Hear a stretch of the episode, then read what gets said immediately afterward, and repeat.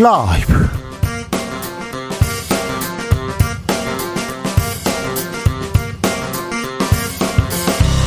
2023년 6월 27일 화요일입니다. 안녕하십니까. 주진우입니다. 이태원 참사 유가족들이 국회 앞에서 단신 농성 중입니다. 진상규명 특별법 처리 촉구하고 나섰는데요. 내일부터는 비상행동 예고 했습니다. 이태원 참사 유가족들이 진짜 원하는 건 무엇인지 잠시 후에 들어보겠습니다. 정부가 사교육비 경감 대책 발표했습니다. 사교육비 주범으로 지목됐던 킬러 문항은 확실히 빼겠다고 예고했는데요. 사교육 문제 확실히 잡을 수 있을까요? 수능 체제를 흔드는 이유는 뭘까요? 이범 교육평론가에게 들어보겠습니다. 이낙연 전 대표의 귀국은 민주당에 어떤 영향을 미칠까요? 국민의힘에서는 검사 공천설 계속 나옵니다. 과연 검사 출신 얼마나 들어올까요? 정치 발전소 장현장에서 이야기 나눠봅니다. 나비처럼 날아 벌처럼 쏜다. 여기는 추진우 라이브입니다.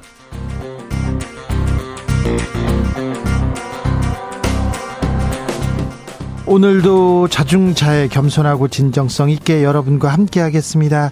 내일부터 법적, 사회적 나이가 만 나이로 통일됩니다. 음, 그동안 사실 태어나면 한 살이었잖아요. 우리나라는 12월 29일, 30일 날 태어나면 한 살, 1월 1일 되면 두 살 되는 겁니다. 그러니까 이틀 만에 하루 만에도 두 살 될 수 있는 그런 좀 그런 제도였는데 우리만 이렇게 이런 나이를 씁니다. 만 나이 다 뭐 세계적인 표준인데요. 이제 이렇게 되는데요.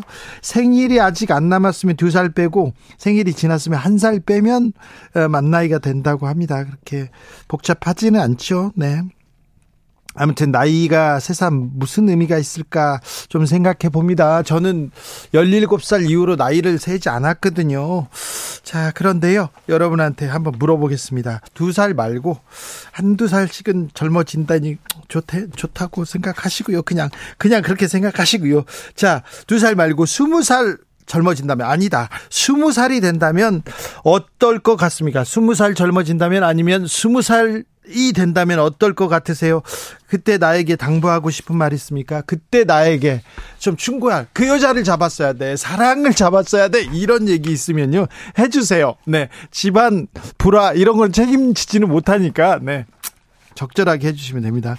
문자 샵 9730 짧은 문자 50원 긴 문자는 100원이고요. 콩으로 보내시면 무료입니다. 그럼 주진우 라이브 시작하겠습니다.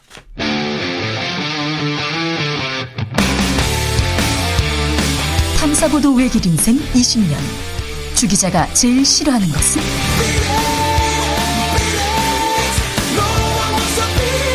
이 세상에서 비리와 부리가 사라지는 그날까지.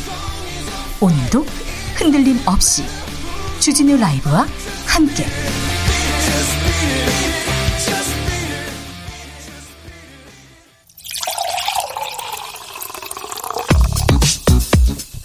진짜 중요한 뉴스만 쭉 뽑아냈습니다. 주스.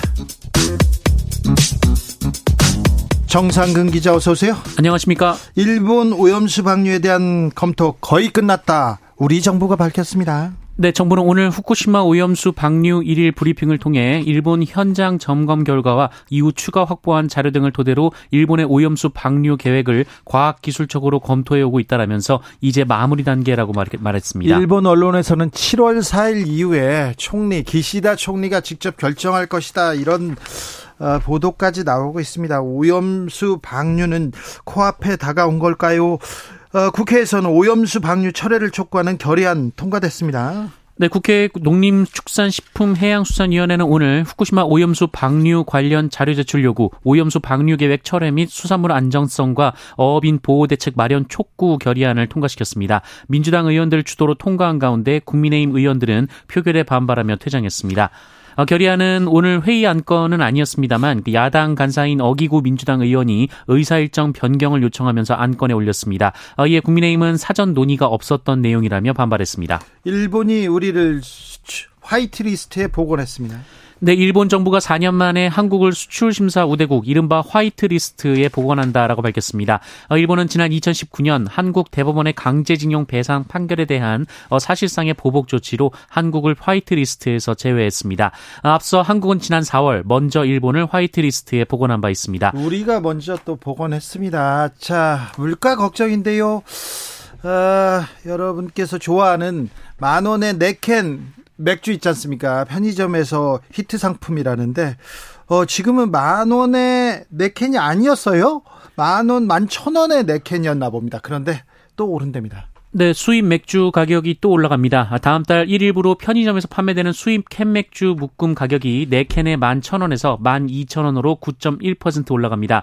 어, 인상되는 품목은 하이네켄, 에델바이스, 데스페라도스, 애플폭스 등 총 14종입니다. 아이스크림도 올랐잖아요. 네, 앞서 여름 시즌 수요가 급증하는 아이스크림 등 디저트 상품의 가격 인상이 결정된 바 있는데요. 이 편의점에서 파는 음료와 아이스크림, 안주류, 통조림 일부 제품 역시 다음 달 1일부터 최대 25% 인상될 예정입니다. 조스바가 그래가지고 지금 1,500원 한다는데 하나에 얼마 전까지 100원이었던 것 같은데 1,500원이 됐네요. 아, 또, 또, 옛날 사람 그 얘기 하시려고 했죠. 아니, 얼마 전까지 분명히 100원이었는데. 100원은 좀 너무 심한 것 같습니다. 아니야, 저 100원이었어요. 그 전에 사먹을 때. 네. 죄송합니다. 타임머신 타고 오셨나요? 아니요, 아니요. 예전에 먹었다는 거죠. 네. 너무 올라도 너무 많이 올랐어요. 그런데요, 정부가 라면값 좀 인하라 이런 압박에 농심이 가격을 내렸습니다. 네, 농심이 다음 달 1일부로 신라면과 새우깡의 출고가를 각각 4.5%, 6.9% 인하한다고 밝혔습니다. 어, 이에 따라 소매점을 기준으로 1,000원에 판매되는 신라면 한 봉지의 가격은 50원, 어, 1,500억인 1,500원인 이 새우깡은 100원 정도 가격이 낮아집니다. 네. 어, 농심은 대표 국, 어, 국내 대표 라면과 스낵에 대한 가격을 인하해서 이 소비자의 실질적인 생활 물가 하락에 기여하겠다라고 밝혔는데요. 네. 앞서 추경호 경제부총리는 국제 밀 가격이 내렸다라면서 제조업체에서 다시 적정하게 가격을 내리던지 대응을 해줬으면 한다라고 말한 바 있습니다. 아, 6월 모의고사 이 난이도에서 난이도에 대해서 우리가 지금 뉴스를 해야 되는 그런 입장입니다. 킬러 문항이 좀 있었답니다. 6월 모의고사 국어는 평이했다는 평가도 있고요. 네, 지난 1일 시행된 2024학년도 대학 수학능력 시험 6월 모의평가 채점 결과 어, 킬러 문항 문제가 지적된 국어 성적은 평이했던 것으로 확인됐습니다. 네. 어, 작년 수능과 비교해 보면 국어 표준 점수 최고점은 136점으로 작년 수능보다 2점 올랐는데요.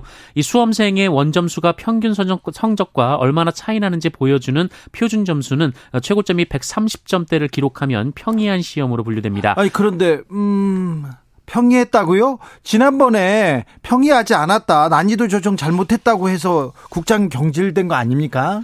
네, 그런데 이 1,492명이 표준 점수 최고점을 받았다고 하는데요. 지난해 수능 당시 최고점이 371명이었으니 어, 만점자는 오히려 4배 증가했습니다. 어, 말씀하신 대로 앞서 윤석열 대통령의 질책 이후 교육부는 6월 모의 평가에서 공정 수능 지시를 제대로 이행하지 않았다며 대입 담당 국장을 사실상 경질했고요. 어, 이규민 평가원장은 사임하기도 했습니다. 우리 교육에 대해서 왜 이렇게 적절한 내용을 아, 이렇게 부적절하게 발표했냐 하면서 우리 교육에 대해서 생각해 보자고 하는 분이 있습니다. 이범 교육평론가 잠시 후에 만나서 이 얘기 좀 해보겠습니다. 아, 공영방송 수신료, 분리징수 입법 예보 거의 에, 눈앞에 다가왔습니다.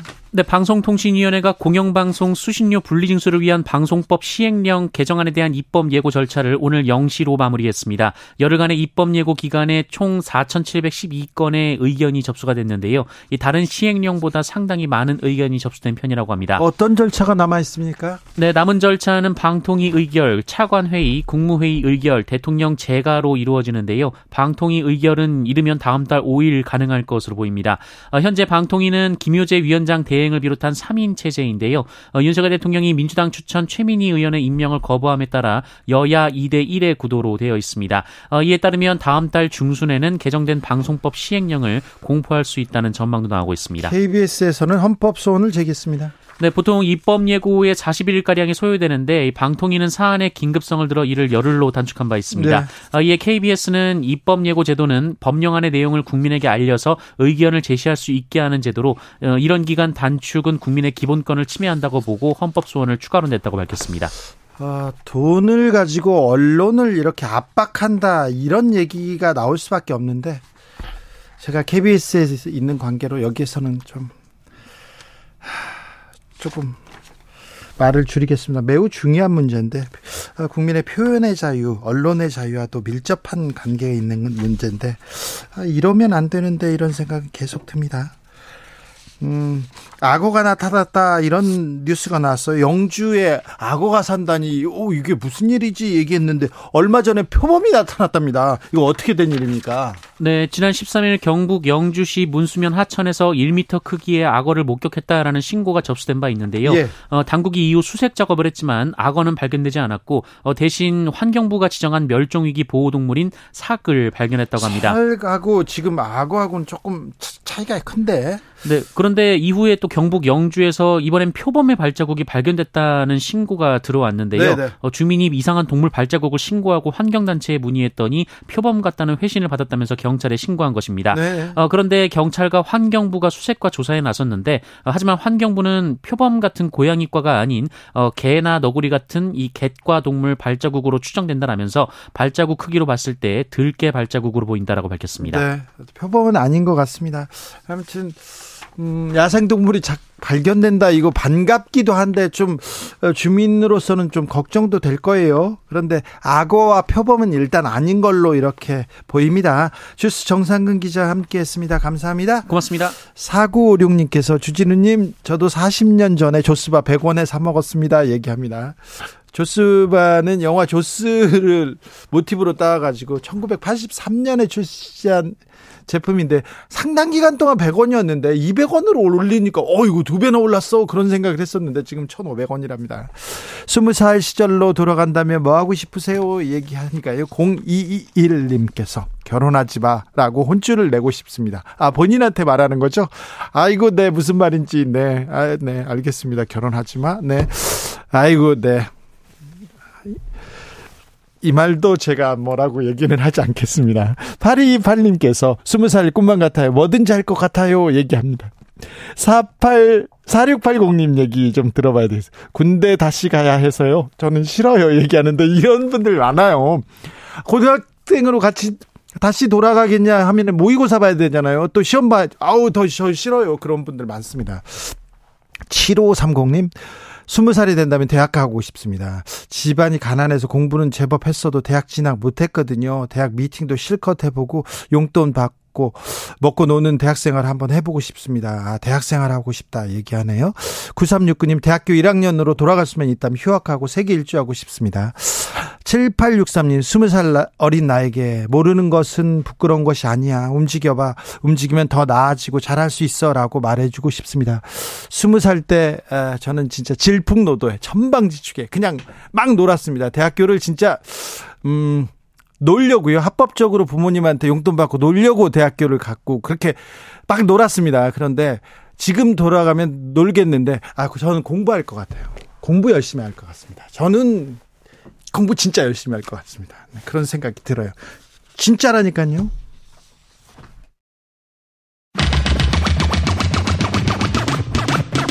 주진우 라이브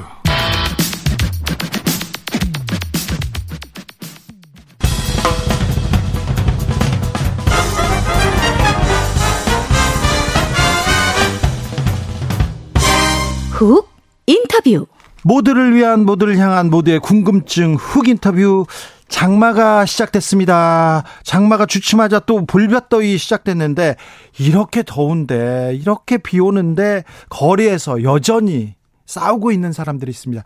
이제 곡기까지 끊고 있습니다. 이태원 참사 유가족 분들인데요.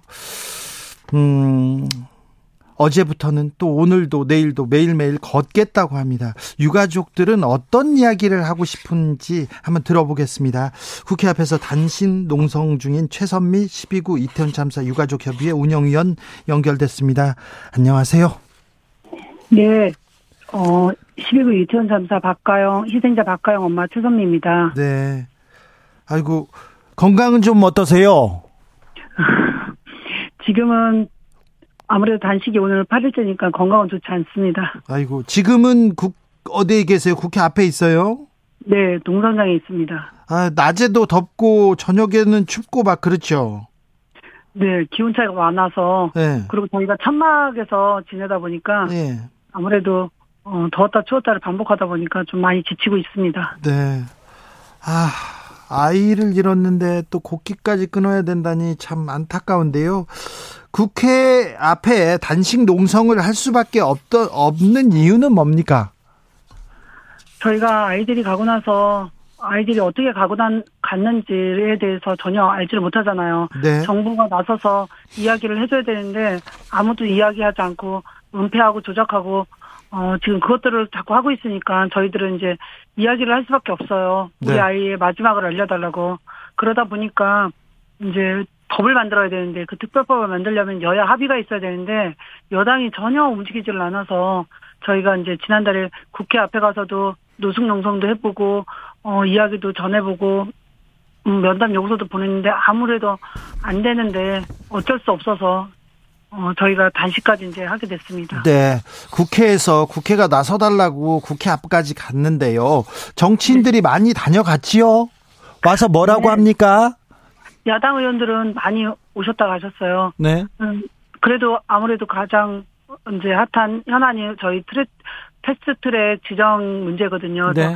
이번에 6월 30날 본회의가 열리면 패스트트랙을 지정할 수 있게 어, 최선을 다해서 노력하겠다라는 말씀들을 하시죠. 네. 어, 국민의힘 쪽에서는 아, 안, 안 들여다봅니까? 안 들여다보죠. 얘기를 들으려고 하지도 않고 누구 하나 와서 뭐 인사하고 가는 사람도 없고 전혀 반응 없습니다. 무관심입니다. 용 산 지역구는 국민의힘 의원인데 권영세 의원이고 지금 장관이고 그다음에 박희영 구청장은 어 유가족들 만나겠다 대화하겠다 얘기했는데 아직도 지금 만나지 못했습니까?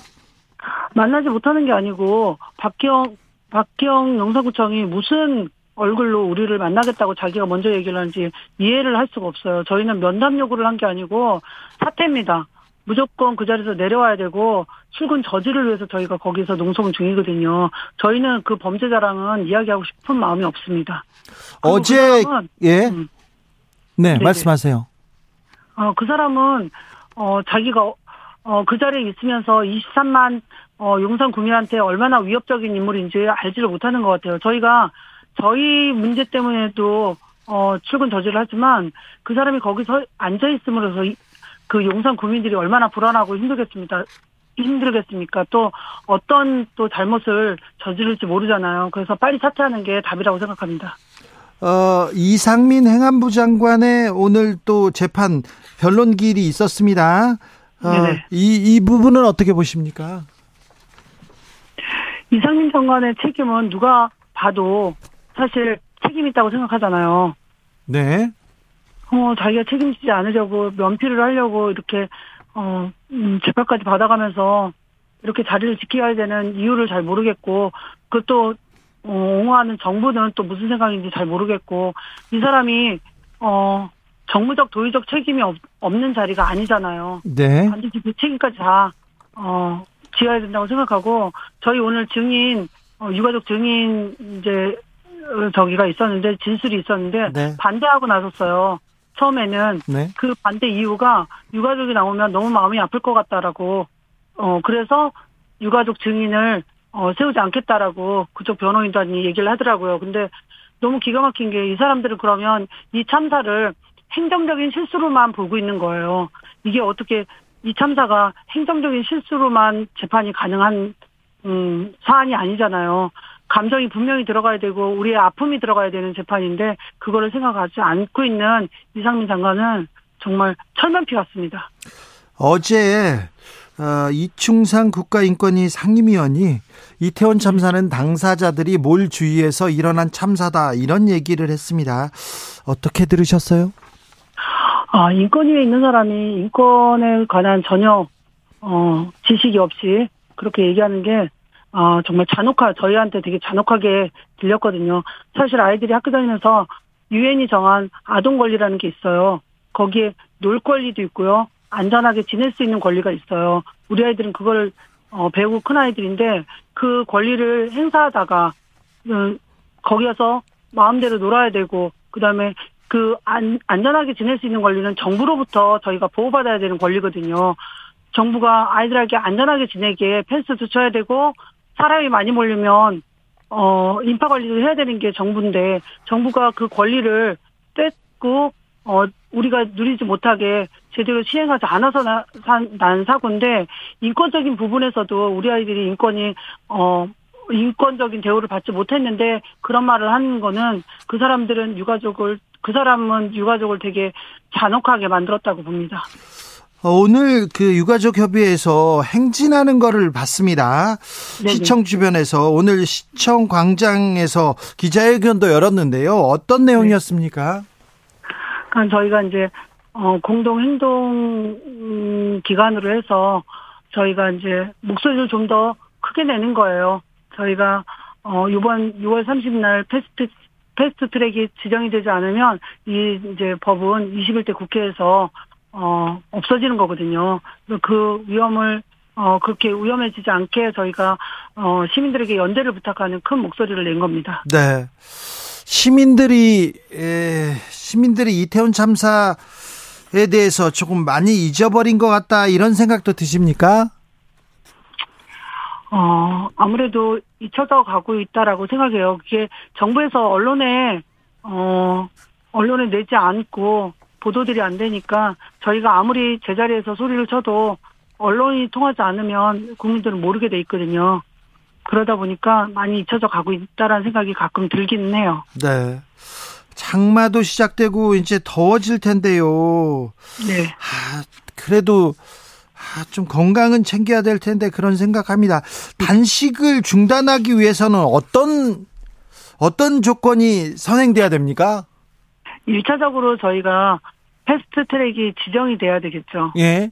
어, 6월 30일 그 지정이 되고 지정이 되면 그러면 단식을 멈추실 의향이 네. 있습니까? 네, 그리고 나서 제정이 될 때까지 또 다른 싸움을 시작하겠죠. 그래요? 일단은 네. fast track으로 지정돼서 국회에서 특별법을 네. 제정하는 제정하라 이렇게 외치시는 거죠? 네, 본회의에 올라가기만 하면 저희는 음, 그 단식은 중단을 하고 다른 싸움으로 저희가 다른 행동으로 준비를 하고 있습니다. 네.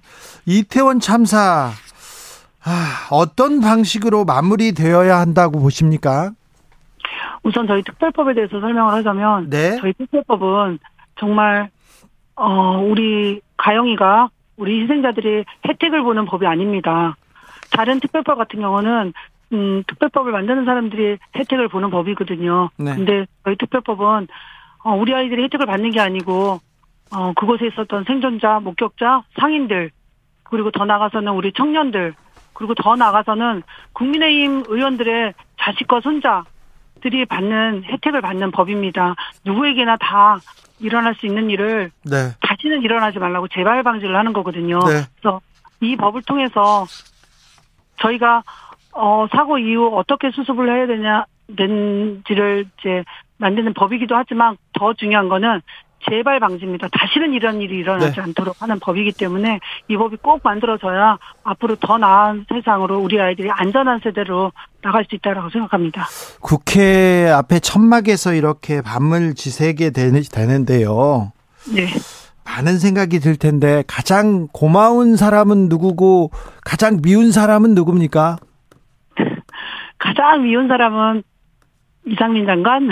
아, 이상민 장관요? 어, 그 다음에 정부, 국민의힘 의원들이죠. 그리고 가장 고마운 분들은 정말 우리 시민들이고 국민들입니다. 연대라는 게 무엇인지 요번에 정말 확실하게 느낀 게 예. 아침부터 저녁 때까지 우리 시민들이 시민 단체도 물론 감사하지만 우리 일반 시민들이 오셔서 힘 주시고 용기 네. 주시고 같이 울어 주시고 네. 뭐 같이 보듬어 주시는 그 힘이 네. 저희가 끝까지 싸워야 되겠다는 어 열망으로 오고 있습니다. 아, 광장에 가지는 못하지만 천막에 가지는 못하지만 국민들이 응원하고 있습니다. 힘내십시오. 네, 감사합니다. 건강도 챙기셔야 됩니다. 네, 저희 얘기 들어주셔서 너무 감사합니다. 최선미 12구 이태원 참사 유가족 협의회 운영위원이었습니다. 하이드님께서 왜 피해자가 단식하지 않으면 이런 법안이 본회의조차 오르기 힘든 건지 모르겠습니다. 그러게요.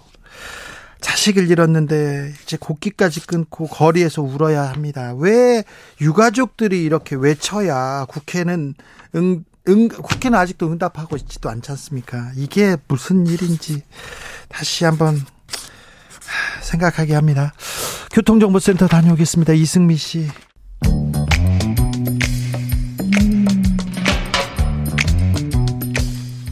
오늘의 정치권 상황 깔끔하게 정리해 드립니다. 여당 여당 크로스 최가박과 함께 최가박당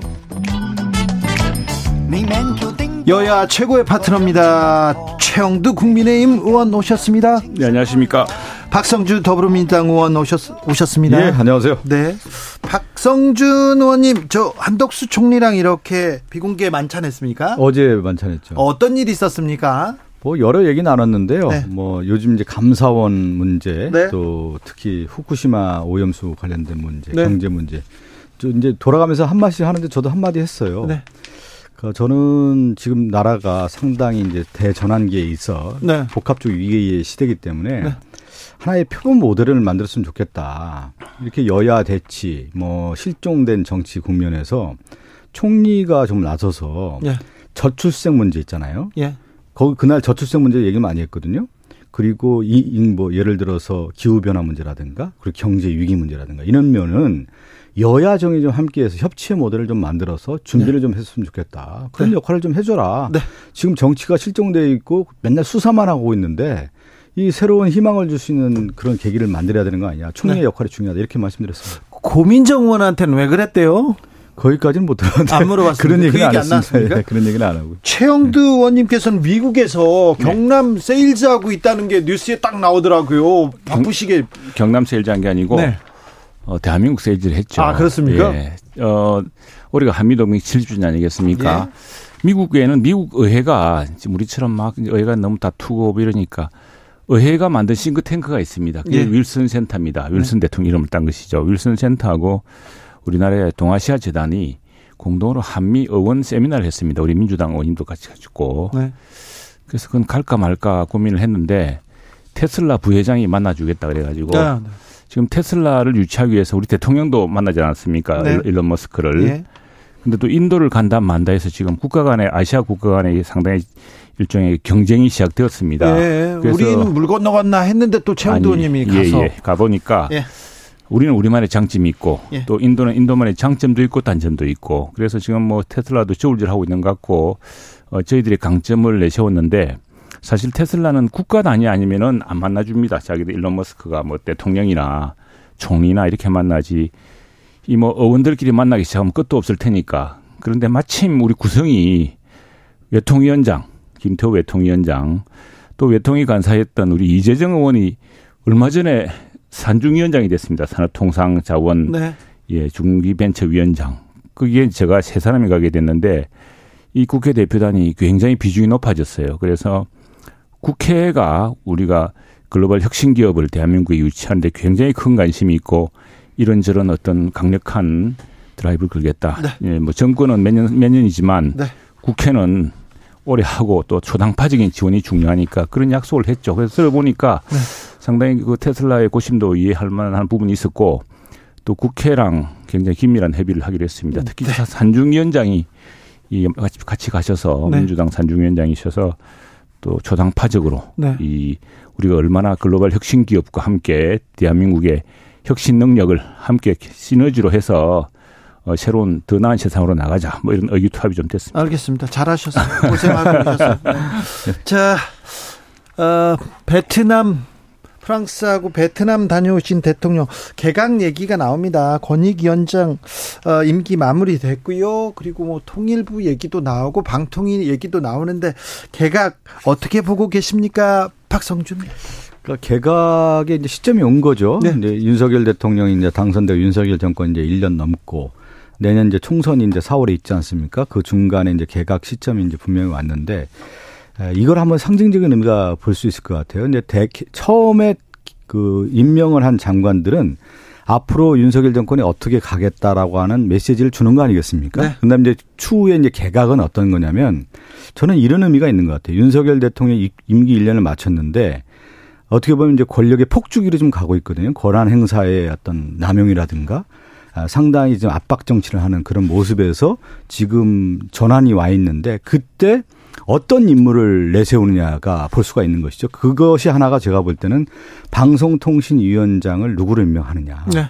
라고 하는 것이 이제 권력 폭주기에 정점에 있는 인물이다라고 볼 수가 있을 것 같고 그 다음에 이제 장관 인사들을 보면 되고 지금 개각의 또 하나의 한 축이 뭐냐면 차관 중심의 정치를 하겠다는 거 아니겠어요? 이것도 보면은 기존의 개각, 내각에 있어서의 장관을 형해화시키고 힘을 빼고 바지사장 만들고 실질적 대통령실이 차관 정치를 통해서 어, 기존의 내각을 장악하겠다, 관료를 장악하겠다라는 의지이기 때문에 이, 이러한 현상들은 어떻게 보면 이번 만약에 개각이 그렇게 이루어진다고 하면은 어, 권력의 폭주의 현상 중에 하나로 읽혀지게 되는 거고 그것은 상당히 앞으로 어, 권력 남용의 여지가 있을 가능성이 크다 이렇게 보는 겁니다.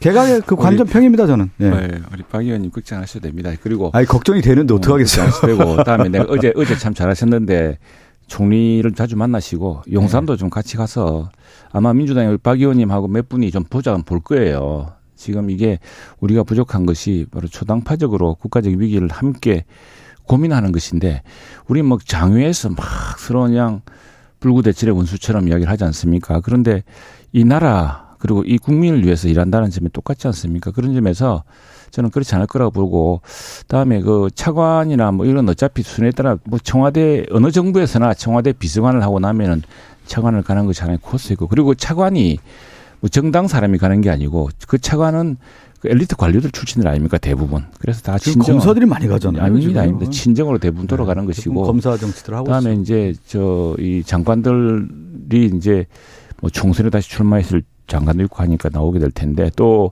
뭐 장관 자체가 사실 1년 하면 굉장히 힘듭니다.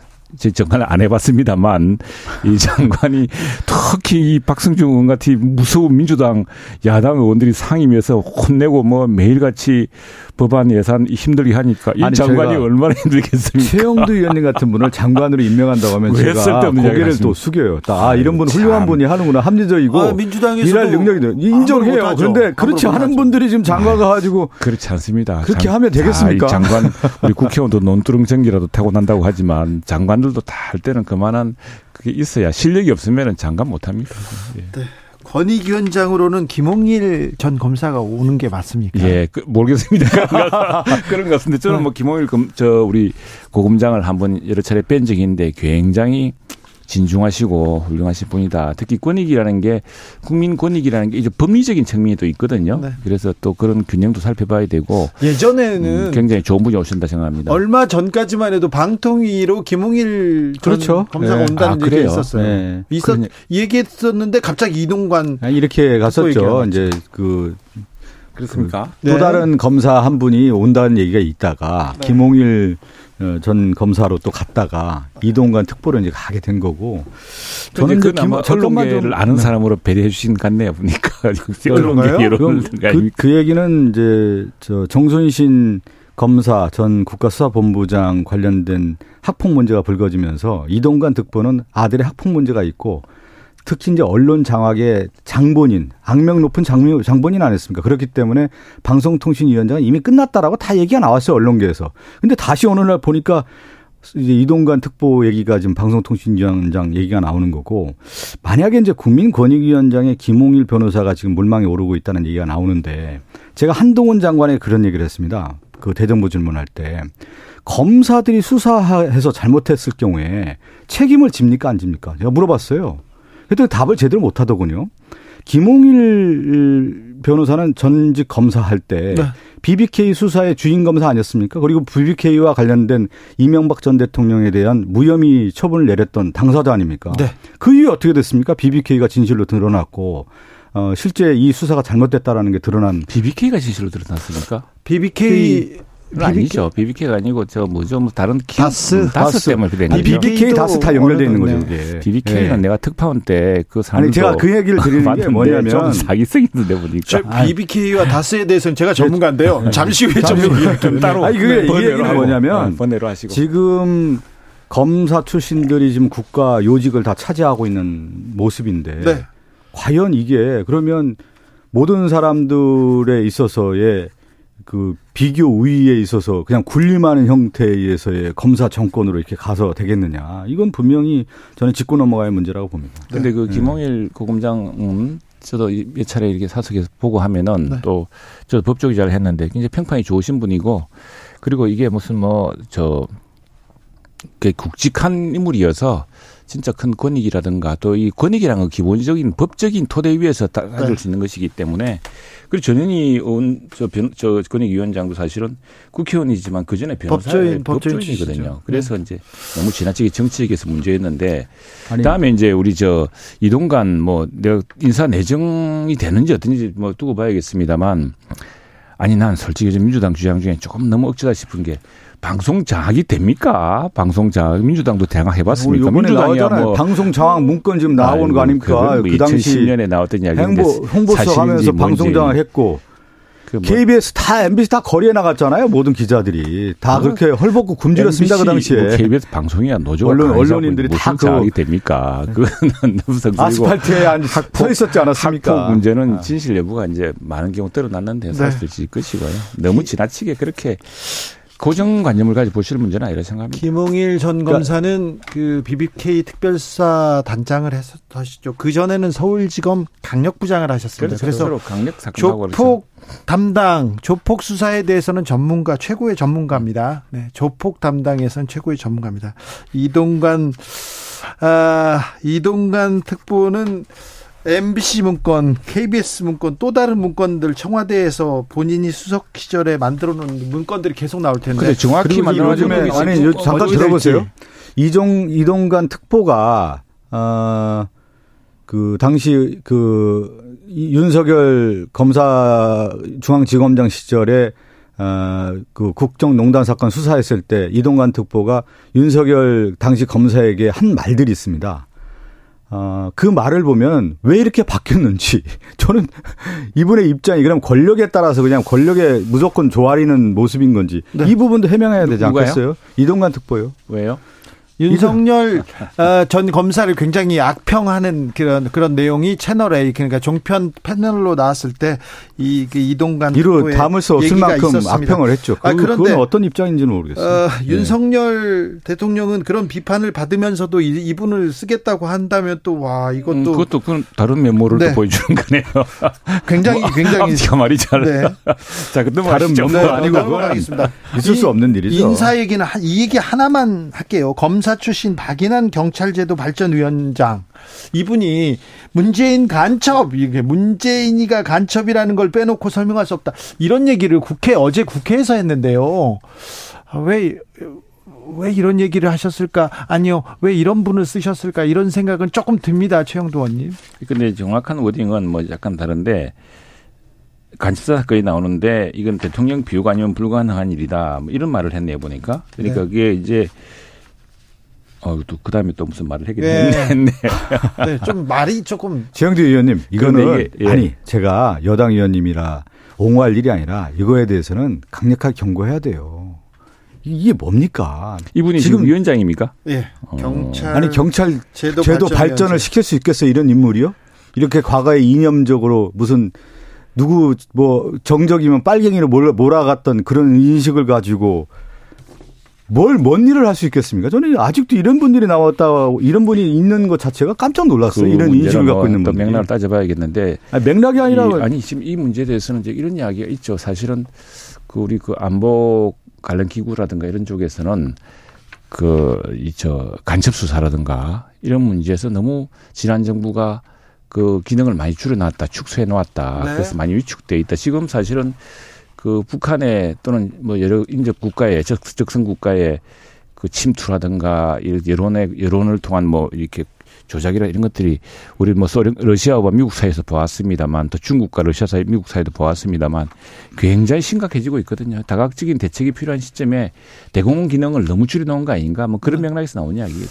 아니 이거는 이제 이런 거잖아요. 그 진보 진보 정권이 됐든 보수 정권이 됐든 같은 맥락이었어요. 국정원의 개혁 과제 중에 하나가 뭐냐면 국정원은 해외 정보 수집에 집중하자라고 하는 것이 하나의 축이었고 국정원이 그동안에 갖고 있었던 대공 수사권 같은 경우는 이관을 해서 경찰이 전담을 하는 게 맞지 않느냐.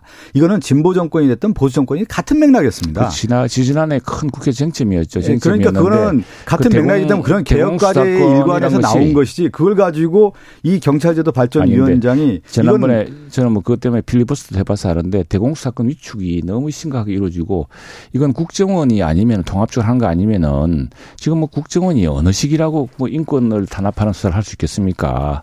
그러나 이게 대공수사가 아주 복잡하게 얽혀 있는데 그 수사가 아직 대공수사 기능이 원래 또 경찰에 원래 대공수사 기능이 있었는데 그건 박종철 사건 때 뭐 저도 당해봤습니다만 대공분실에서 얼마나 가혹한 고문수사를 했습니까? 그 이후로 대공수사 기능 이런 것들이 경찰 쪽은 오히려 좀 약간 축소하고 전문적인 능력을 국정원에 키웠던 것인데 그걸 갑자기 줄이면서 경찰에 아, 간다니까 그때 좀 그런 마찰이 있었죠. 그 예전에 왜 검사 출신 고영주라는 분 있지 않았나요? 네, 네. 방송문화진흥위원장이었나요? 네, 이분이요? 이분도 네. 문재인 대통령 간첩이라고 했던 분이 그래서 대법원에서 이제 무죄 나왔죠. 그분에 대해서. 어쨌든 그런 주장을 하는 것 자체가 네. 그리고 박인환 경찰제도 발전위원회 위원장이라고 하는데 이분 지금 이런 발언 하나 모습을 보고 그러면 경찰제도 퇴행인 거예요. 경질시켜야 되는 겁니다, 이분. 네.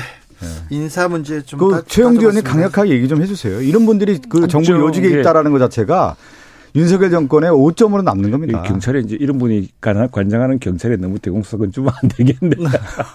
안 되죠. 이런 분. 그 국정으로 돌려주면 되겠네.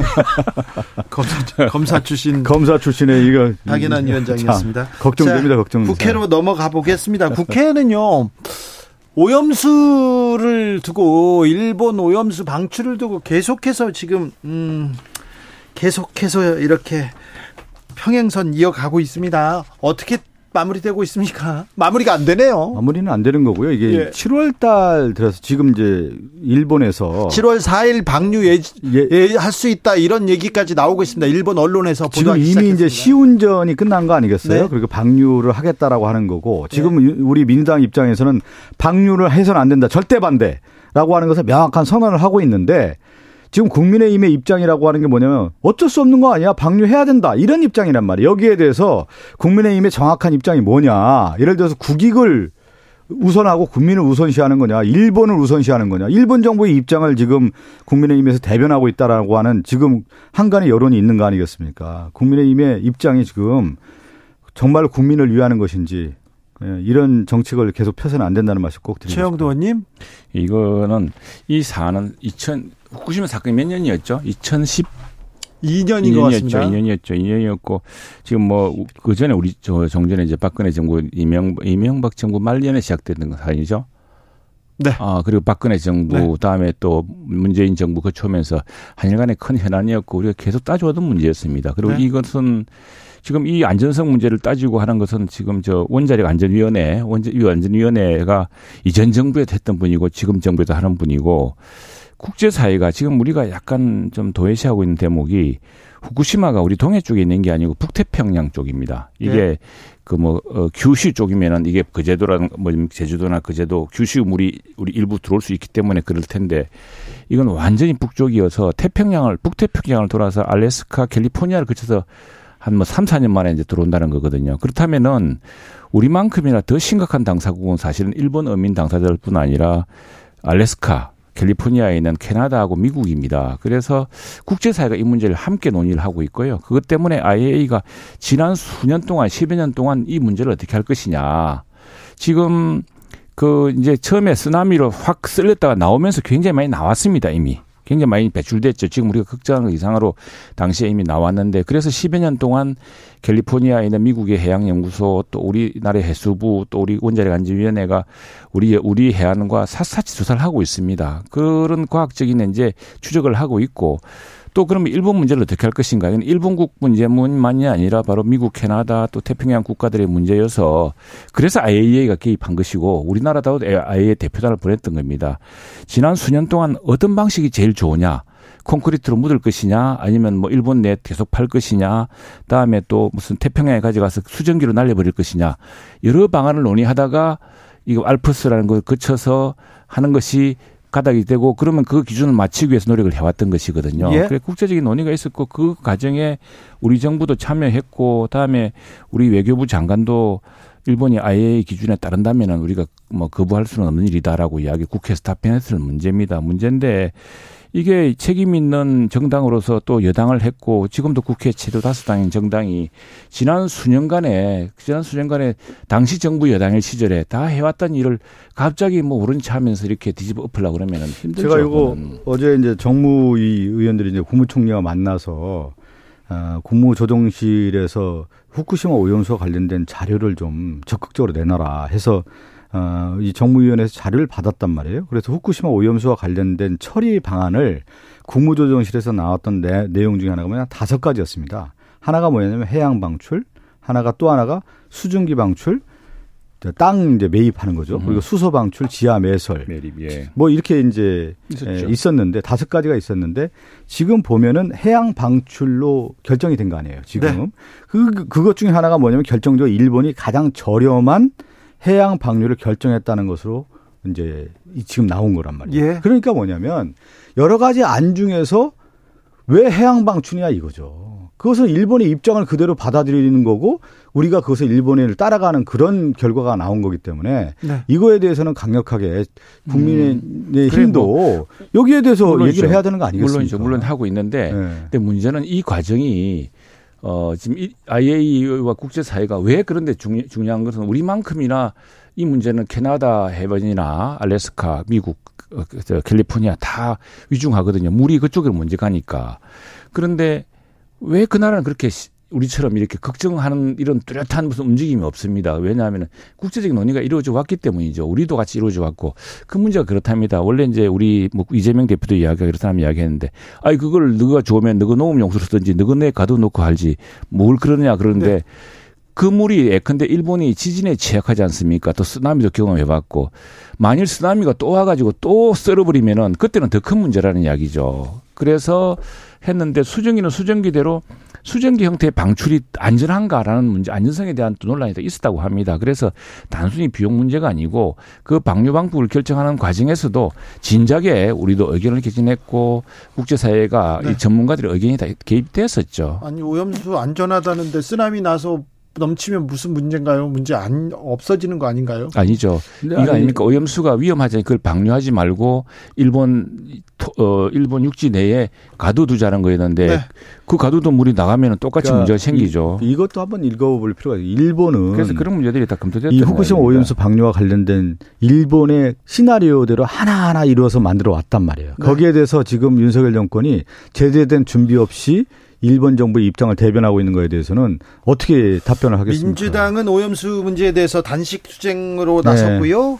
어, 국민의힘에서는 릴레이 횟집 회식으로 지금 이어가고 있습니다. 국민 안전과 건강 관련된 내용인데 왜 이렇게 정치적 이해관계에 따라서 정치적인 이유로 이렇게 갈려서 다른 아니, 얘기를 하는지 국민들은 조금 혼란스럽습니다. 아니, 국민들도 똑바로 저 이 문제에 대해서는 직접 보셔야 될게 예. 이 논란이 지난 10년 동안 계속된 논란이고 예. 당시에 역대 정부들이 다 살펴온 문제입니다. 당시 정당도 했고요. 우리도 야당들 걱정도 많이 했습니다. 네. 그런 사안이라는 것 때문에 갑작스레 결정되는 것이 아니라는 점을 좀 네. 살펴주면 좋겠습니다. 자, 민주당 얘기 하나만 더 물어보겠습니다. 이낙연 전 민주당 대표가 오셨습니다. 네. 민주당은 네, 어떤 영향이 어떤 아니, 흐름이 지금은 예. 지금 후쿠시마 오염수도 그렇고 윤석열 정권의 지금 권- 권한 남용에 의한 검찰권 남용에 의해서 지금 어, 상대 국가 위기, 경제 위기, 네. 민생 위기, 남북 간의 위기, 이 위기의 시대 아닙니까? 그래서 이낙연 전 대표가 귀국을 해서 저는 이재명 대표가 이런 말씀을 하시더군요. 이낙연 대표 귀국과 관련돼서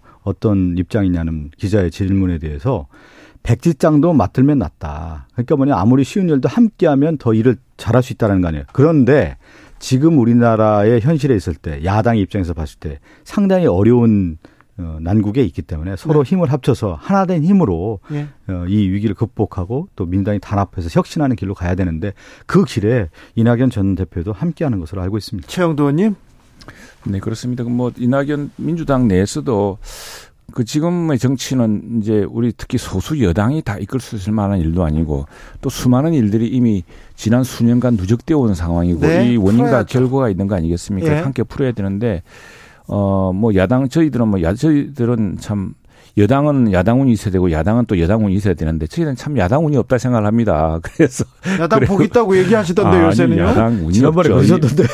야당 복이란 것은 그건 참 우리 국가가 망가지든 말든 정치 싸움으로만 부른 해석이고 아니 야당이 다수당이 가면 책임 있게 좀 이전에 책임도 나누어 가지고 네. 좀 이끌어 줘야 되는데 그런 점이 아쉽다 생각이 들고 많은 분들이 민주당 내에서도 그렇고 또 중도적인 분들에서 만일 이낙연 대표였으면 어땠을까라는 이런 어, 그런 상상들을 많이 하는 것 같아요. 그 대안으로 생각하는 분도 계시고 어쨌거나 저는 뭐 지금 민주당 내에서 이런 분들이 저 조금 합리적으로 네. 합리적으로 새로운 야당의 정치를 최영두 박성준 이끌어 주시면 좋겠습니다. 감사합니다. 네, 감사합니다.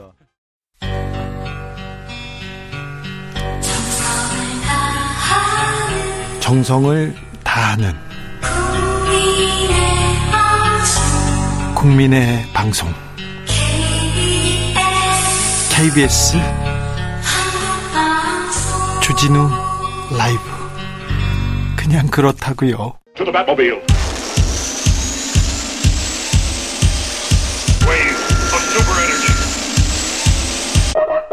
주기자의 1분. 국무총리 직속 자문기구인 경찰제도발전위원회 위원장 박인환 위원장이 문재인 전 대통령을 간첩이라고 했습니다. 어제 국회에서 한 내용입니다. 아, 어, 국민의힘 박덕흠 의원은 국회 정보위원장인데요. 박덕흠 의원과 국가정보원 퇴직자 모임인 양지회가 국회의원회관에서 개최한 토론회에서 이런 얘기를 한 겁니다. 문재인이가 간첩이라는 걸 빼놓고는 설명할 수가 없다. 70% 이상의 국민은 모르고 있다. 70% 이상이 뭘 모르고 있는지는 모르겠는데요. 그 다음에 문재인이 간첩이라는 것을 모르고 있다. 이렇게 말하자 청중들한테서 큰 박수가 터져 나왔다고 합니다. 검사 출신 박인환 위원장은 경찰 제도를 개선하겠다면서 꾸려진 경찰제도 발전위원회 초대 위원장에 임명됐습니다. 간첩인데 안 잡고 뭐 하십니까? 저기 지방에서 책방한다고 합니다. 언론 잡아가십시오. 윤석열 대통령 그러면 간첩 한테 지금 임명장 받았습니까? 간첩 정부의 검찰총장이었습니까?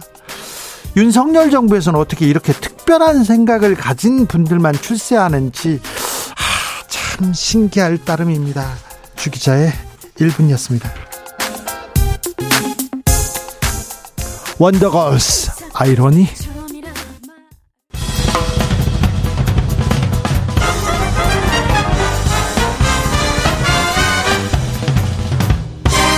훅 인터뷰 훅 인터뷰 이어가겠습니다. 교육부가 어제 사교육비 경감 대책을 발표했습니다. 킬러 문항 없이도 수능 변별력 확보할 수 있다고 했는데요. 아, 이 대책은 아, 5개월 앞두고 아, 있는 수능에는 어떤 아, 효과를 낼지 진단해 보겠습니다. 이범 교육평론가 연결했습니다. 안녕하세요. 예, 안녕하세요. 네. 아, 수능 킬러 문항 배제하면 수능 어, 좀 수능 어떻게 되는 건지 좀 말이 많습니다. 그래서 좀 자세히 좀 들어보겠습니다. 이번에 어, 교육부가 대, 내놓은 사교육비 경감 대책 어떻게 보셨습니까? 네, 핵심이 되는 것은 역시 이제 킬러 문항을 배제하겠다라는 내용이고, 네. 그리고 그 구체적인 사례로 어 국어, 영어, 수학 그리고 과학 과목에 걸쳐서 킬러 문항 26개를 공개를 했죠. 네. 이거는 저는 굉장히 기념비적인 어떤 수능 역사에 있어서의 하나의 전환점이 될 수 있는 사건이라고 보는데요. 네. 왜냐하면 킬러 문항이라는 것이 대략 2010년대 초반에 출현했습니다. 예. 어, 과거에는 2011학년도까지는 수능이 그렇게 쉽지는 않았거든요. 그래서 네. 만점자가 이제 간간히 한 번씩 나오는 그런 정도였는데, 어, 2012학년도 수능부터는 굉장히 수능이 좀 전반적으로 쉬워져요. 예, 물수능 얘기가 나왔죠? 예. 만점자, 전 과목 만점자가 뭐 두 자릿수, 적어도 한 자릿수씩 연속적으로 나오는 이런 일이 지속이 됩니다. 네.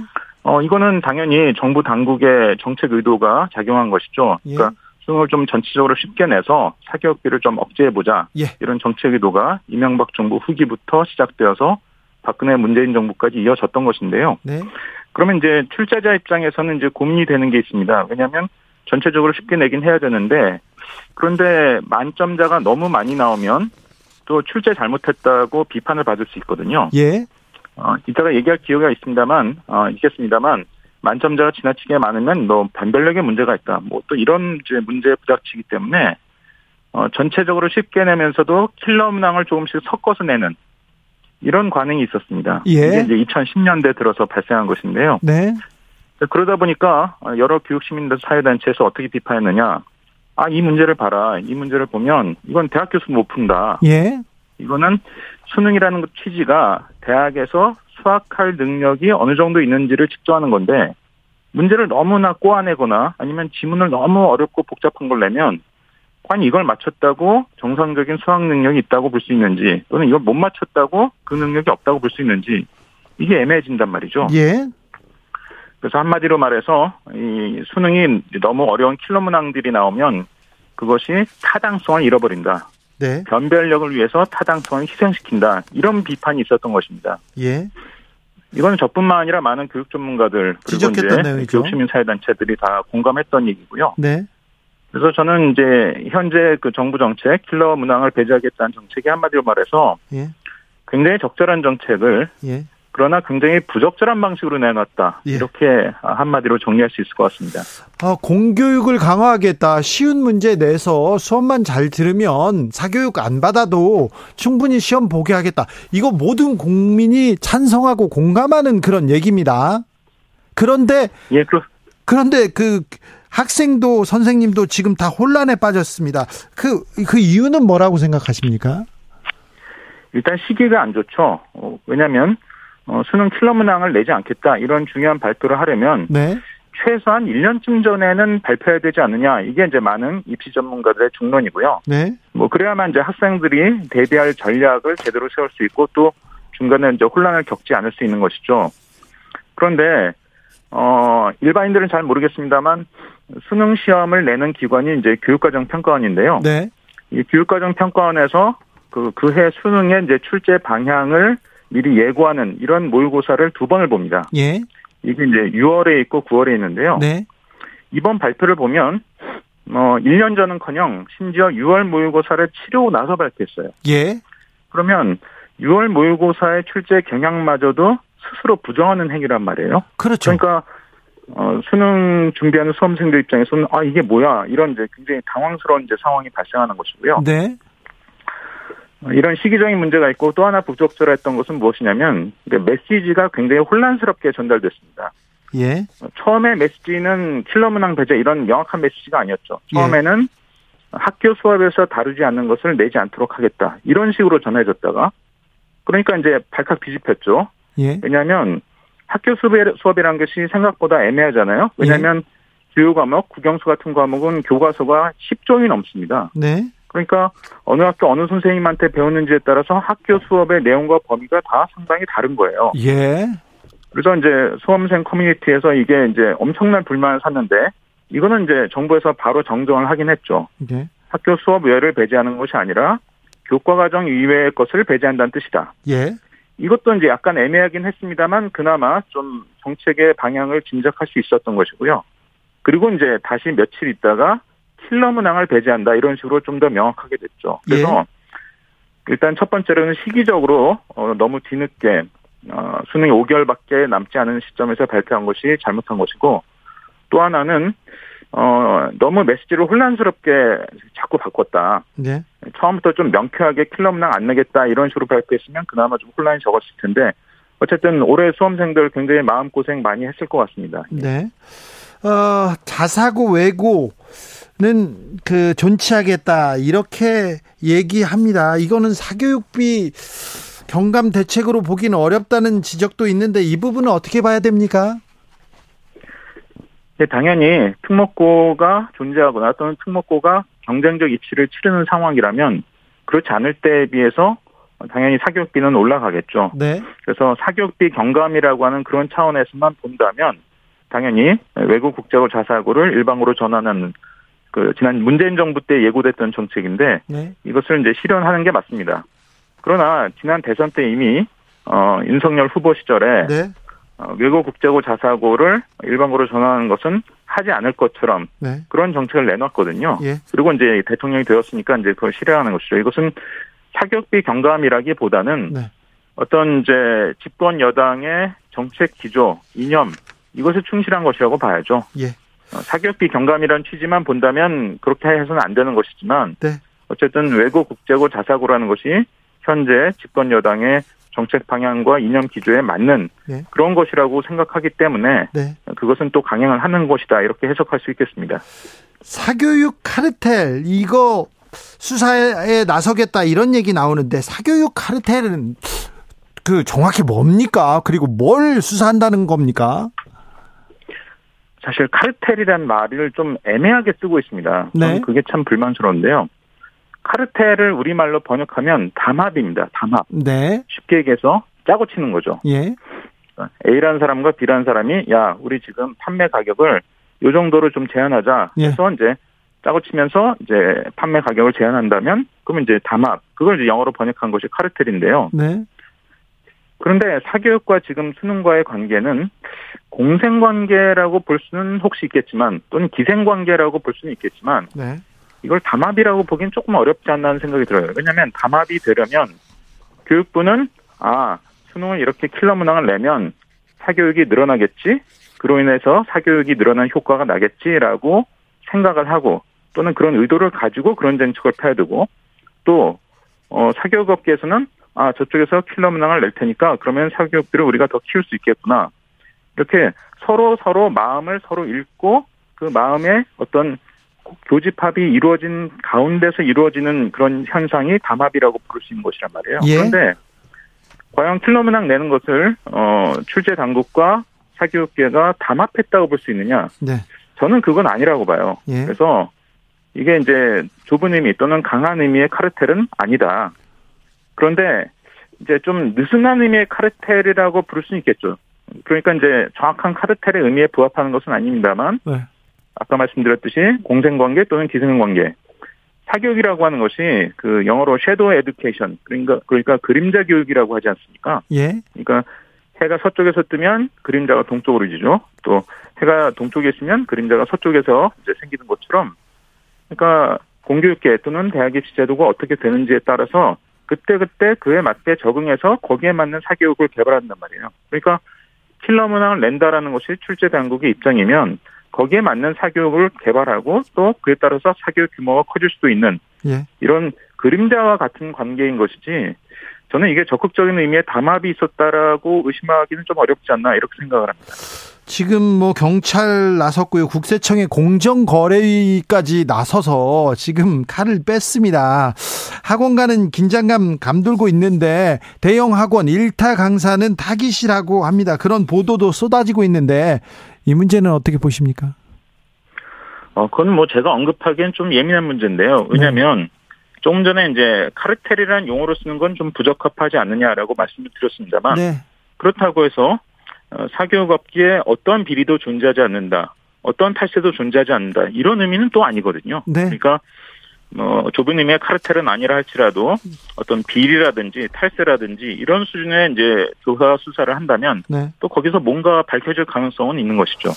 알겠습니다. 입시 전문가였고요. 오랫동안 오랫동안 우리 그 입시 이런 교육제도 바꿔야 된다 이런 고민 많이 하셨으니까 뭐좀 물어볼게요. 대통령이 입시 전문가라고 보기는 좀 그렇죠. 그 소리는 어떻게 들으셨어요? 아, 약간 좀 위험한 말씀이 아닌가 하는 생각은 들었습니다. 왜냐하면 예. 사실 교육부 장관과 대통령 중에 누가 더 교육 전문성이 높을까요? 아유 교육부 그럼 아마- 장관이 높아야죠. 장관일 겁니다. 높아야죠. 교육부뿐만 아니라 예. 교육부뿐만 아니라 어지간한 분야는 대부분 그렇겠죠. 예. 이를테면 국방 전문가로서 국방부 장관과 대통령을 비교하면 국방부 장관이 더 전문성에 있어서는 수준이 높을 것 아닙니까? 네. 뭐 그런 점에 있어서 마치 교육 전문가인 양 이런 식으로 발언하는 것은 조금 어 적절하진 않았던 것 같아요. 특히 그게 결과적으로 수험생의 불안감을 좀 초래했다는 점에서 좀 어, 앞으로는 좀 지양되어야 되는 일이 아닌가 이런 생각이 들었습니다. 네. 어쨌든 교육 개혁해야 됩니다. 우리 아이들한테 좀 더 나은 교육제도 좀 물려줘야 됩니다. 그래서 공교육 강화해야 되고요. 사교육비도 좀 줄여야 됩니다. 자, 이번 논란으로 이번 어, 사태로 우리가 조금 조금 그 몇 발짝은 앞으로 나가야 될 텐데 어떻게 조금 나갔으면 합니까? 어떤 점 보완했으면 좋겠습니까? 조언해 주십시오. 이번에서 이제 정부가 킬러 문항을 배제하겠다고 내놓은 그 취지는 사교육비를 줄이겠다는 것 아니었습니까? 예. 근데 사교육이란 거를 이제 초점을 맞추면 사교육을 유발하는 요인은 크게 두 가지가 있는데요. 하나는 좀 구조적인 요인이고 또 하나가 좀 이제 입시와 관련된 기술적인 요인입니다. 구조적인 요인은 이제 잘 아시겠지만 뭐 고질적인 대학 서열 그래서 인기 대학에 진학하기 위한 경쟁이 있고 또 인기 학과에 진학하기 위한 경쟁이 있죠. 뭐 네. 의대를 위한 경쟁이라든지 요즘 컴퓨터공학과가 인기가 높아졌다든지 이런 것을 뜻하는 건데요. 네. 이건 이제 구조적인 문제. 그래서 대학 시스템을 어떻게 바꾸느냐, 그리고 노동 시장에 어떤 변화가 일어나느냐 이것에 따라서 이제 달라지는 문제입니다. 네. 근데 기술적인 요인은 이제 주로 어, 대학 입시 제도가 어떻게 되느냐, 복합성이 커서 여러 가지 요인을 동시에 반영하는. 그래서 이제 학생들이 이제 철인 5종 경기 하다가 이제 10종 경기 해야 되는 이런 상황이 될수록 사교육이 자극되는 측면이 있고요. 또 하나가 이제 난이도, 난이도가 지나치게 높아지면 또 사교육비가 자극되는 측면이 있습니다. 근데 예, 이번 정부의 정책은 크게 보면 이 기술적인 요인, 기술적인 요인 중에서도 이제 난이도 문제를 건드려서 사교육을 좀 어, 제어해 보겠다 이런 취지인 것으로 보이는데요. 저는 그 취지는 뭐 꼭 나쁜 것이 아니라고 생각합니다. 예. 그런데 사실 어, 이 기술적인 요인보다 사교육 또는 학생들의 어떤 스트레스를 좌우하는 더 큰 요인은 어, 역시 구조적인 요인이란 말이에요. 그러니까 고질적인 대학 간 격차 그리고 노동 시장에서 특정 직업이 아주 인기 직업이 되는 문제 뭐 이런 것들이 겹쳐서 나타나는 일이기 때문에 결국 궁극적으로 노동시장을 우리가 이제 근본적으로 바꾸는 것은 그렇게 쉬운 일은 아닐 거고요. 그것보다는 그래도 조금 해볼 만한 게 대학 간의 격차를 줄이는 건데 네. 음, 지금 어, 대학마다 어, 교육의 질이 굉장히 다르거든요. 예. 예를 들어서 어, 대학생 학생 1인당 얼마의 교육비를 투자하느냐 예. 이건 이제 학생이 내는 등록금이 아니라 대학이 얼마씩 학생 1인당 투자를 하느냐 이것을 보면 서울대가 이게 1년에 5천만 원이 넘고요. 네. 근데 연세대가 되면 바, 로 이게 3천만 원대가 됩니다. 아, 그래요? 그리고 성, 예, 성균관대가 되면 바로 2천만 대가, 되- 만 대가 되고요. 아, 중앙대가 되면 이게 천만 원대가 돼요.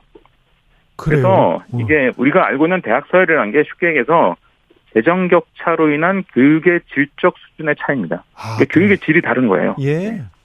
그러네요. 그리고 이제 그게 그게 굳어지면 학벌로 이제 이게 이어지는 거거든요. 그래서 어, 한국 대학 전체적인 수준의 상향 평준화가 필요하다. 쉽게 얘기해서 좀 대- 좋은 대학이 지금보다 훨씬 늘어나게 만드는 적극적인 정책이 필요한데 뭐 지금 교육부가 뭐 글로컬 대학 30개 지정하겠다. 뭐 그 내놓은 재정 수준을 보면 아주 가는 기별도 안 가는 그런 재정 가지고 뭐 뭘 해보겠다는 건데 그런 식으로는 되지 않고요. 굉장히 적극적인 재정 투입을 통해서 대학의 수준을 좀 상향 평준화, 그러니까 좀 엇비슷한 좋은 대학들이 굉장히 지금보다 많아지게 하는 그런 적극적인 정책이 필요하다라고 봅니다. 공교육 정상화 대학 개혁 그리고 교육 개혁까지 참 갈 길이 멉니다. 우리 아이들을 정글 같은 그냥 학교에다 몰아넣고 시험 봐라 시험 잘 보면 된다 이렇게 얘기하는 거는 좀 너무 무책임한데 아무튼 우리 교육의 미래를 위해서 계속 고민하는 시간 갖겠습니다. 자주 얘기 듣겠습니다. 예, 고맙습니다. 이범 교육평론가였습니다. 정치 피로, 사건 사고로 인한 피로, 고달픈 일상에서 오는 피로. 오늘 시사하셨습니까? 경험해 보세요. 들은 날과 안 들은 날의 차이. 여러분의 피로를 날려줄 저녁 한 끼 시사. 추진우 라이브.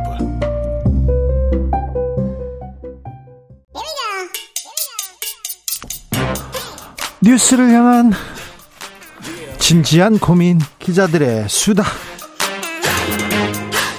라이브 기자실을 찾은 오늘의 기자는 은지옥이요 시사인 김은지입니다. 오늘 준비한 첫 번째 뉴스부터 가봅니다 네, 한국의 국가 경쟁력 순위가 떨어졌다라는 지표가 나왔습니다. 계속 순위가 떨어지네요 네, 스위스 국제경영개발대학원이 지난 6월 20일 발표한 순위인데요. 네.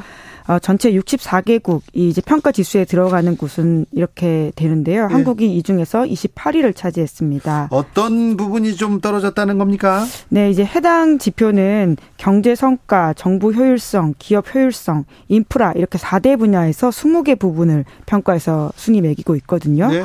가장 큰 이유로는 재정 건전성 악화가 꼽히고 있습니다. 재정 부분 순위가 지난해 32위에서 40위까지 떨어졌다라고 하는데요. 우리나라는 우리나라의 재정은 단단하고 나라는 부자고 기업도 부자인데 개인은 가난하다. 이런 얘기가 나왔는데 재정 부분도 조금 아, 좀 떨어졌군요. 예, 최근에 특히 이제 세금이 잘 거치고 있지 않다라는 아하. 식의 이야기들이 많기 때문에 네. 앞으로도 전망이 좀 더 걱정되는 부분들이 크다라고 볼 수 있는데요. 예. 뿐만 아니라 정부 효율성 순위도 지난해에 비해서 두 단계 떨어져서 38위를 기록했다라고 합니다. 다른 나라 순위는 좀 어때요? 네, 덴마크, 아일랜드, 스위스 이런 나라들이 높은 순위를 차지했는데요. 아유, 부자 단단한 나라들이 많네요. 네, 그런데 이제 아시아 국가들도 top 10 국가에 들어가 있긴 합니다. 싱가포르, 대만, 홍콩이 4위, 6위, 7위를 차지하고 있고요. 중국도 한국보다 높은 순위를 차지하고 중국이 있습니다. 한국보다 높다고요? 네, 이제 물론 이게 스위스 국제경영개발대학원이 지표를 산출한 것이기 때문에 네. 이게 국가 경쟁력을 어떻게 보느냐에 따라 다를 수 있지만요. 네. 중국이 21위이고요. 예. 일본은 한국보다 낮은 35위를 기록했습니다. 우리나라 이 음, 경제 성장률 전망치가 계속 떨어지고 있습니다. 일본보다도 떨어지고요. 중국보다는 많이 떨어지고 있는데 아, 이 부분 좀잘좀 챙겨야 될 텐데 국가 재정도 조금 걱정스럽게 보고 있군요. 외국에선 말입니다. 다음 뉴스로 가보겠습니다. 네, 혼자 엘리베이터를 수리하던 20대 노동자가 숨졌습니다. 혼자서 근무하다가 숨진 노동자, 20대 노동자 이거 매년 나오는 뉴스인데 네. 너무 안타까운 뉴스인데 계속 반복됩니다. 네, 막아야 될 수 있었다란 점에서 더욱더 이게 좀 사람들이 비판을 사고 있는데요. 예. 산재라고 하는 건 특히나 그러하죠. 언제였어요? 네, 6월 23일 오후 2시에 서울 서대문구 한 아파트 엘리베이터에서 벌어진 일인데요. 승강기 업체 직원 박모 씨 28살인데 수리 중 추락해서 숨졌다라고 합니다. 엘리베이터 문이 안 열린다라는 고장 신고가 접수되었고 점검을 하기 위해서 그곳을 찾았다라고 하는데요. 네. 7층 높이에서 수리를 하다가 사고가 난 것으로 경찰은 보고 있습니다. 심지어 이제 작업하기 직전에 네. 그 혼자 작업을 하다가 동료에게 혼자 작업하기 힘들다 도와달라라는 식의 문자 메시지도 보냈다라고 해요. 이거 혼자 힘들다 도와주세요 이렇게 문자까지 보냈는데 이 혼자 근무하면 안 되는 거 아닙니까 이런 근무? 네, 그러니까 지금 권고 규정이 이제 안전 관련돼 있는 규정이 권고다라는 점 때문에 논란이 되고 있는데요. 네. 그러니까 강제하지 않고 경우에 따라서는 알아서 현장에서 판단할 수 있는 부분들이 있기 때문에 이걸 좀 고쳐야 된다라는 지적들이 많이 나오고 있습니다. 실제로 지난 16일에도 경기도 오산시 한 상가 건물에서도 혼자 수리하던 엘리베이터를 수리, 수리하던 30대 남성이 추락해서 숨진 바가 있는데요. 네. 산업안전보건공단에 따르면 2018년부터 지난해 10월까지 승강 기를 고치다가 사망한 사람이 38명이나 된다라고 합니다. 38명이나요? 아니 이런 하, 희생자 막자고 이렇게 하, 이런 정말 막을 수 있는 죽음 이거 막아보자고 중대재해처벌법 만들어졌지 않습니까? 네, 그렇습니다. 그래서 노동부에서는요, 이제 관련된 그 상황을 체크하고 있다라고 알리고 있는데, 네. 단순히 아파트 수리 작업에서 발생한 사고로 볼 것인지, 엘리베이터 제조와 시설 관리에서 발생한 문제인지를 보고 있다라고 하는 것인데, 무엇보다도 그런데 이 엘리베이터 수리 업체에서 제대로 훈련시키고 교육시키고 두 명을 이렇게 보냈는지 그거 따져봐야 될 것 같습니다. 네, 이제 업체 쪽에서도 사고 원인 규명에 관한 조사에 성실히 임하겠다라면서도 안전작업 매뉴얼을 토대로 임직원 교육을 진행하고 있다라고 밝혔는데요. 네. 업체도 업체이지만 현장 그 규정들이 권고가 아니라 더 강화될 필요가 있지 않을까라는 생각도 듭니다. 그렇습니다. 38명이나 숨졌다고 합니다. 저 승강기 슬- 설치 유지 보수하다가요. 이거 하, 너무 무섭네요. 네. 다음 뉴스로 가보겠습니다. 네, 한 넷플릭스 드라마가 대만 사회를 흔들고 있습니다. 어떤 드라마입니까? 네, 인선 지인 영어 제목은 Wave Makers라고 하는 것인데요. 네. 인선 지인이 이게 대, 대만 말로 선거 캠프 직원이다라는 말이라고 합니다. 네. 그래서 이게 정치 드라마라고 하는데요. 예. 총통 선거를 준비하는 대만 정치권을 배경으로 만들어졌거든요. 네. 극 중에서 선거가 10개월 남은 상황 그리고 있는데요. 네. 이 당에서 홍보국이라는 여성 캐릭터가 지속적인 성희롱을 당하고 있는데 참고 있다가 또 다른 여성 주인공들 주인공이 손을 내밀면서 이 변화를 이끌어가는 즉 미투와 관련돼 있는 내용이라고 볼 수 있습니다. 이 지금 드라마가 이 지금 그 인물들이 미투 운동의 도화선이 되고 있죠. 네, 그렇습니다. 실제로 대만에서 지금 이 드라마가 나온 이후에 네. 90명 이상이 미투를 했다라고 하는데요. 실제로 이 드라마와 같이 선거가 지금 대만이 앞두고 있거든요. 네. 총통 선거가 내년 1월에 있습니다. 그래서 이러한 상황이 실제 정치판에도 영향을 미치고 있다라는 분석이 나오는데요. 차잉잉원 현 총통은 굉장히 지지율이 높은 편이거든요. 네. 2016년 집권해서 계속 지금 나쁘지 않은 상황인 높은 건데 지지를 받고 있었죠. 네, 그런데 이제 특히나 이제 민진당 인사에 대한 미투 폭로가 계속 나오고 있어서 당 지지율도 좋지 않은 상황이 되고 있다고 합니다. 지금 드라마가 지금 정치권을 현실을 바꾸고 있습니다. 네, 그렇습니다. 이에 대한 대책들을 특히나 잘 못하고 있다는 비판도 있고요. 특히나 차잉잉원 총통 고문이자 2019년 총통 선거 당시에 큰 역할을 했던 지금 민진당 인사가 미투 가해자로 지목되어 있거든요. 예. 그러다 보니까 당 수뇌부에 대한 책임론이 일고 있습니다.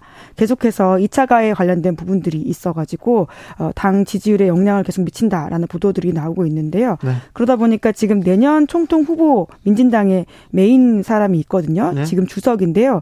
이 인사가 중앙당의 신고 메커니즘이 부적절했다라고 사과를 하면서 앞으로는 무관용의 원칙으로 대응하겠다라고 밝혔습니다. 중국 대만 대만 총통 선거, 대만 선거는 중국과의 관계가 가장 중요하고 또 미국과의 관계도 변수입니다.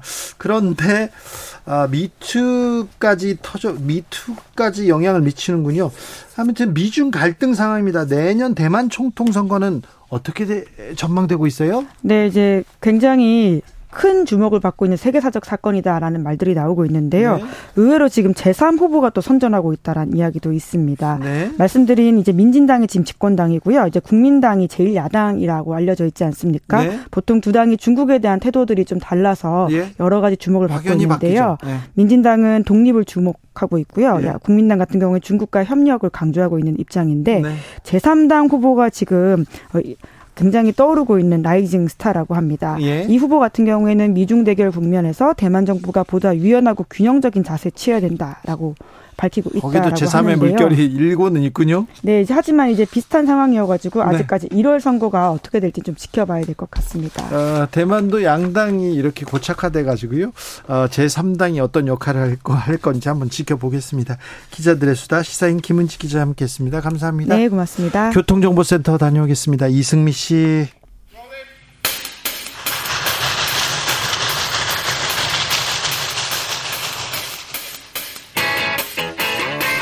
오늘도 열심히 돌아갑니다. 정치 발전소 장현장. 정치평론계 최고수입니다. 장성철 공론센터 소장 어서 오세요. 예, 부끄럽습니다. 장성철입니다. 장윤선 정치 전문 기자 어서 오세요. 네, 안녕하세요. 왜 부끄럽다 그러세요, 갑자기? 아니 무슨 최고예요. 말이 아. 안 돼요. 다른 아이, 분들이 저 그러니까. 욕해요. 소장님 그런데 왜 이렇게 핸드폰을 이렇게 열심히 보세요? 뭘 보세요? 자료를 여기다가 네. 다 캡처를 해놔가지고 그거 보는구나. 네, 네. 네. 분실되면 강력부 형사들이 찾아주겠죠. 찾아주겠죠. 자져주기로 이번부터 그러니까 이번부터 일반 네. 시민들이 다 이제 관례가 된 거 아니에요? 한동훈 장관이 핸드폰을 이렇게 잃어버렸습니다. 그래서 시민이 그래. 찾아줬는데 강력부 형사들이 이렇게 출동했어요. 그러니까 해프닝이 재밌더라고요. 그 전 원자력 학회장이가 이창건 씨가 쓴 무슨 쪽지를 찍은 찍은 거예요. 그 앉아서 그 다음에 이제 막 사람들이 많으니까 뭐 사진 찍어요 막 이러니까 거기 의자에다가 휴대폰을 두고 막 사진 찍고 행사를 하는데 장관님이 막 가시니까 어떤 제양 군인이 어 잃어버리겠다 싶어가지고 그 휴대폰을 갖고 막 갔는데 결국 잃어버린 상황이 된 거죠. 그래서 나중에 이제 찾게 된 건데 저는 어쨌든 강력계 형사팀이 동원이 돼가지고 이런 경우 좀 드물어요. 수색을 다 했다는 거잖아요. 장충 네. 체육관을 싹 네. 다 뒤져서 찾았다는 거잖아요. 이렇게까지 해야 되냐 이거 과잉 아니냐 이렇게 생각이 돼서 경찰 쪽 취재를 좀 해봤어요. 네. 그랬더니 일선 형사들 분위기가 매우 안 좋은 거예요. 그 경찰 직원들끼리 하는 그 밴드가 있어요. 네. 거기에 이제 지금 투표를 하고 있거든요. 아 그래요? 자, 자, 자, 한동훈 장관이 네. 휴대폰 잃어버렸는데 경찰 강력계가 나서서 이거 찾아주는 게 맞냐 틀리냐 네. 투표를 붙였어요. 그래서 오늘 오후 5시 현재 모두 205명이 투표를 했는데 네. 강력계 형사팀이 출동하는 게 맞다. 맞다. 한, 한 표. 한 표요? 틀리다. 네. 204표. 네. 댓글이 주렁주렁 난리도 아니다. 204대 1이네요. 네, 204대 1인데 대체로 이런 거 우리 사회부 기자들이 기사 많이 쓰는데 그렇죠. 기사가 한 건도 안 나와서 왜, 왜 이상하죠? 이거 기사감인데. 제가 어영부영 단독을 하게 됐어요. 네, 일반인이 휴대폰 분실하면 형사팀이 출동하냐? LI 그렇죠. 점점점. 근데 일반인은 알아서. 기는 정권 딸랑이. 조용히 찾아둬도 되는데 꼭 이렇게 요란을 떨어요, 요란을. 우리 조직은 자존심도 없고 그저 힘 있는 자에게 잘 보이려고 하는 거냐? 자, 이제 곧 핸드폰 TF팀 창설되겠네. 이런. 그러니까 지금 경무에 시달리는 형사들이 어떤 자괴감을 성토하는 글들이 굉장히 많이 이제 어 올라오고 있는 이런 상황인데요. 너무 심했다 경찰의 오버가. 네. 아니 근데 뭐, 오해하지 말으셔야 될 거는 오해 뭘 오해해요 이게 사실인데. 아니, 강력부 형사 팀을 네. 다른 데 있는 사람들을 막 이렇게 오라 그래가지고 투입한 게 아니라 중부서에서 그 자리에 있는 사람들 그 안에 그러니까 당직 팀이 있는 간 사람 들. 거다. 당직팀이 갔기 때문에 별거 문제 아니다라고 경찰은 해명을 하고 있는데 네. 경찰 내부에도 있어요. 아니 소통령 한동훈 장관님의 휴대폰이 지금 비밀번호도 열기 힘드네. 네. 이거 휴대폰 잃어버린 당연히 적극적으로 대응해서 얼른 찾아드려야지 무슨 소리냐 이런 반응도 있어요. 그 일반 시민이 찾아준 거잖아요. 또 아니 일반 시민이 분실물로 신고를 한 거예요. 그러니까 일반 시민이 찾아준 아니 거잖아요. 모든 일반 시민들이 다 잃어버리면 분실물 저 잃어버렸다고 신고하고 그리고 찾아줍니다. 누가 그렇다고 장충체육관 수색해가지고 찾아주고 이런 일이 있습니까? 그러진 않죠. 아니 이 정도 됐으면 저는 한동훈 장관이 경찰에 얘기해야 된다고 생각해요. 제가 부주의해서 휴대폰 잠깐 잃어버렸는데 경찰이 이렇게 수색까지 해가지고 찾아주시고 감사합니다. 이 정도 해야 되거든요. 근데 오, 오버하지 마세요. 이렇게 얘기해야 되는 거 아니에요? 자, 어쨌거나, 어, 제가. 일상적인 일은 아니죠. 네, 아, 그러면 이 사회- 평범함을 벗어난 일입니다. 제가 사회부 기자 시절에 네. 용산서 강력반, 용산서 강력 2반이었습니다. 그때 이규환 반장을 비롯한 여섯 명과 함께 마약 수사 이렇게 같이 이렇게 출동했던 적이 있고요. 중부서 강력반하고도 이렇게 같이 갔었는데 그때는 경찰이 경찰관이 흉기에 필습되는 사건이 있었어요. 그것 때문에 이렇게 갔던 적은 있었는데 네. 휴대전화를 찾으려고 강력반원들이 이렇게 출동했다. 네. 아무튼 204대 1 이렇게 투표가 진행되고 있습니다. 근데 저는 이분도 재밌더라고요. 누가 나쁜 마음을 먹고 혹시 장관님 휴대폰 가져갈지 몰라서 네. 서류 봉투에 꽁꽁 싸매가지고 갖다 놨다는 거예요. 네네. 그래서 한동훈 장관이? 그 저기 재향 군인이 거기 현장에 참석했던 분이 시민께서. 시민께서 네. 그래가지고 오늘 한동훈 장관하고 통화를 한 거예요. 그래서 한동훈 장관이 뭐라고 얘기했냐면 참 좋은 분이다 이렇게 얘기를 했어요. 그러니까 저는 굉장히 해프닝이긴 네. 하지만 이 사건이 우리 사회에 주는 상당한 여러 가지 의미가 있다고 생각합니다. 저는 이분이 누구를 참 나쁜 사람이라고 생각을 할까 예. 이런 등등에 대해서 우리가 참 많은 생각을 하게 된 사건이었다는 생각이 좀 듭니다. 그렇네요. 그렇네요. 네. 자, 정치권으로 가보겠습니다. 어, 쟁점으로 떠올랐던 불체포 특권은 이제 어떻게 되는 겁니까? 흐지부지. 흐지부지요? 네. 아니요, 아니요. 민주당 한대요. 때문이에요. 아니 무슨 민주당 때문에 아이, 서약 한다 정치 선언 한다 그랬어요. 제가 오늘 확인하고 왔어요. 민주당도 네, 이제? 한대요. 예. 네. 이번 주 금요일 날 믿어요? 아니 안 할 수가 없게 되는 거 아닙니까, 이제? 불신 지옥 뭐 이런 거예요. 왜 그러세요? 그 이번 주 금요일 날 의총이 있는데 의총에서 정치 선언하는 정도로 어, 서약 포기하자 이런 정도는 할 것 같아요. 다만 당론으로 이 체포동의안 가결을 정하자. 이거는 좀 현실적으로 곤란한 거 아니, 아니냐. 혁신위에서 하라고 그러니까 했잖아요. 흐지부지라니까. 혁신위원회에서 하자고 했는데 이재명 대표도 당황해한다는 얘기가 들려요. 네. 이거는 좀 왜냐하면 지금 검찰 정권이고 이거를 민주당 스스로 규정을 만들어 버리면 경우에 따라서 빼박이 될 수가 있다. 근데 어떤 사람의 경우 이거 굉장히 억울한데 당론이어서 이건 반드시 어 그 가결해야 돼. 이렇게 되면 곤란한 거 아니냐. 그렇기 때문에 이 부분에 대해서 는 어, 오늘 그 누굽니까? 권칠승 수석도 이런 얘기를 했는데 의원 개개인의 권한이기 때문에 의원들 동의도 필요하고 그러려면 절차나 형식이 필요하기 때문에 아마도 금요일 날 의총장에서 이 문제 세게 논의가 될 것 같아요. 의원 개개인의 정치 선택 선언 정도? 개개인의 선택인데 왜 대선 때는 왜 대선 공약으로 했어요? 민주당은 이재명 당시 이재명 후보는? 대표 공약. 이재명 당시 대선 후보가 자기 체포 공약을 동의안 했잖아요. 내려놨잖아요. 아니, 그러니까 대선 문제. 후보니까 자기 거가 아니라 당론으로 대선 공약으로 한 거란 말이에요. 대국민적인 약속. 그런데 이제 와서 혁신위에서 너희들 이거 당론으로 정해라고 했는데 아이 그거는 좀 곤란할 것 같고 우리 서약식 할게. 국민의힘에서 불체포 특권 이거 서약을 했을 때 민주당에서 얼마나 조롱했어요. 우리 서- 서약이냐 뭐냐 뭐 하는 거냐 이랬는데 지금 본인들이 서약 수준의 약속만 한다는 거잖아요. 네, 이거는 지킬 생각이 없는 거죠.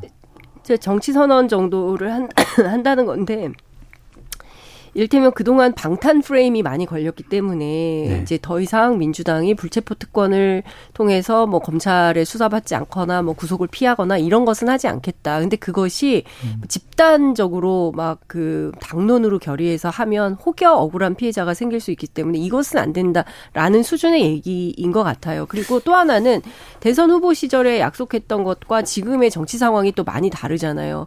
그러니까 검찰 정권 하에서 벌어지고 있는 압수수색만 하더라도 이재명 대표만 하더라도 굉장히 과도하게 많았고 이를테면 김건희 여사 아, 사건과 비교해 볼 때 말이죠. 그러니까 그런 측면에서 볼 때 어. 공정하다고 보기 어려운 거죠. 민주당 입장에서, 민주당 사람들이 보기에는. 그래서 그 부분에 대해서는 달리 판단을 하고 있는 걸로 보입니다. 근데 약속을 어떠한 조건이나 상황에 따라서 지킬 수 있고 지킬 수 없다면 그것은 약속이 아니라는 생각이 들어요.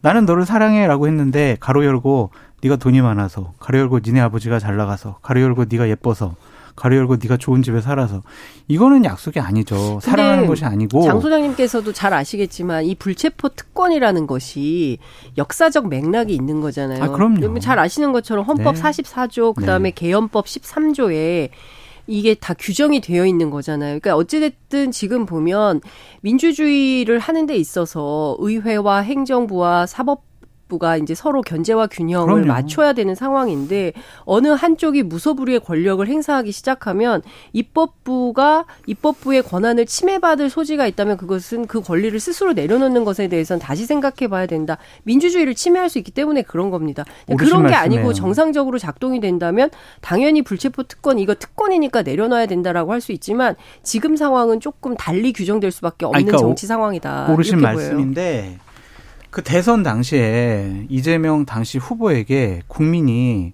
당신 불체포 특권 폐지하는 거 그 공약으로 약속해줘라고 요구 안 했어요.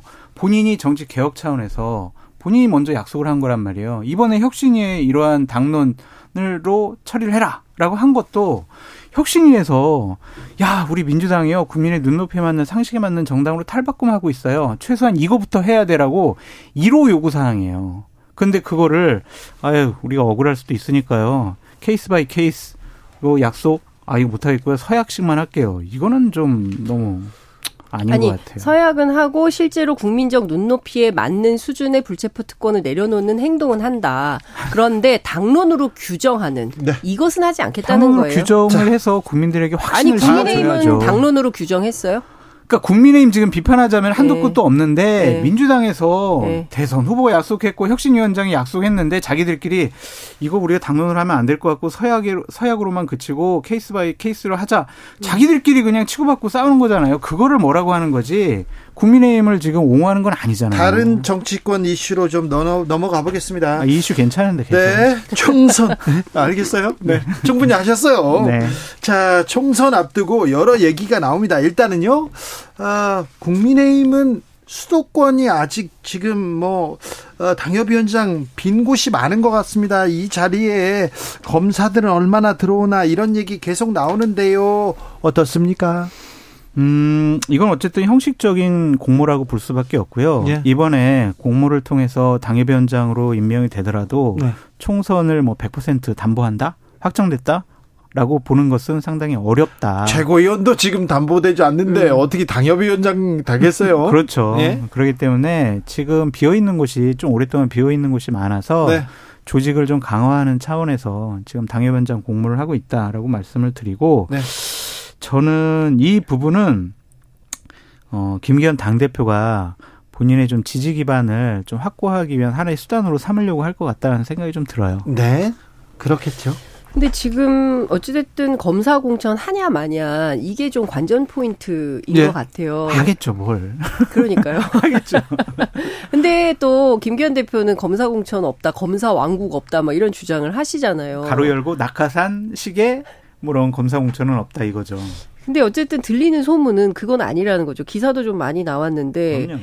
그 윤석열 대통령하고 가까운 전직 검찰이거나 뭐 이런 분들이 대거 공천될 가능성이 높다라는 보도가, 보도가 나오는 거고 실제로 주진우 법률비서관도 뭐 출마 저 아닙니다. 저 아니고요. 네. 대통령실의 주진우 전 검사예요. 아, 법률 비서관, 네네. 예, 예, 검사 주진우, 네. 기자 주진우 말고요.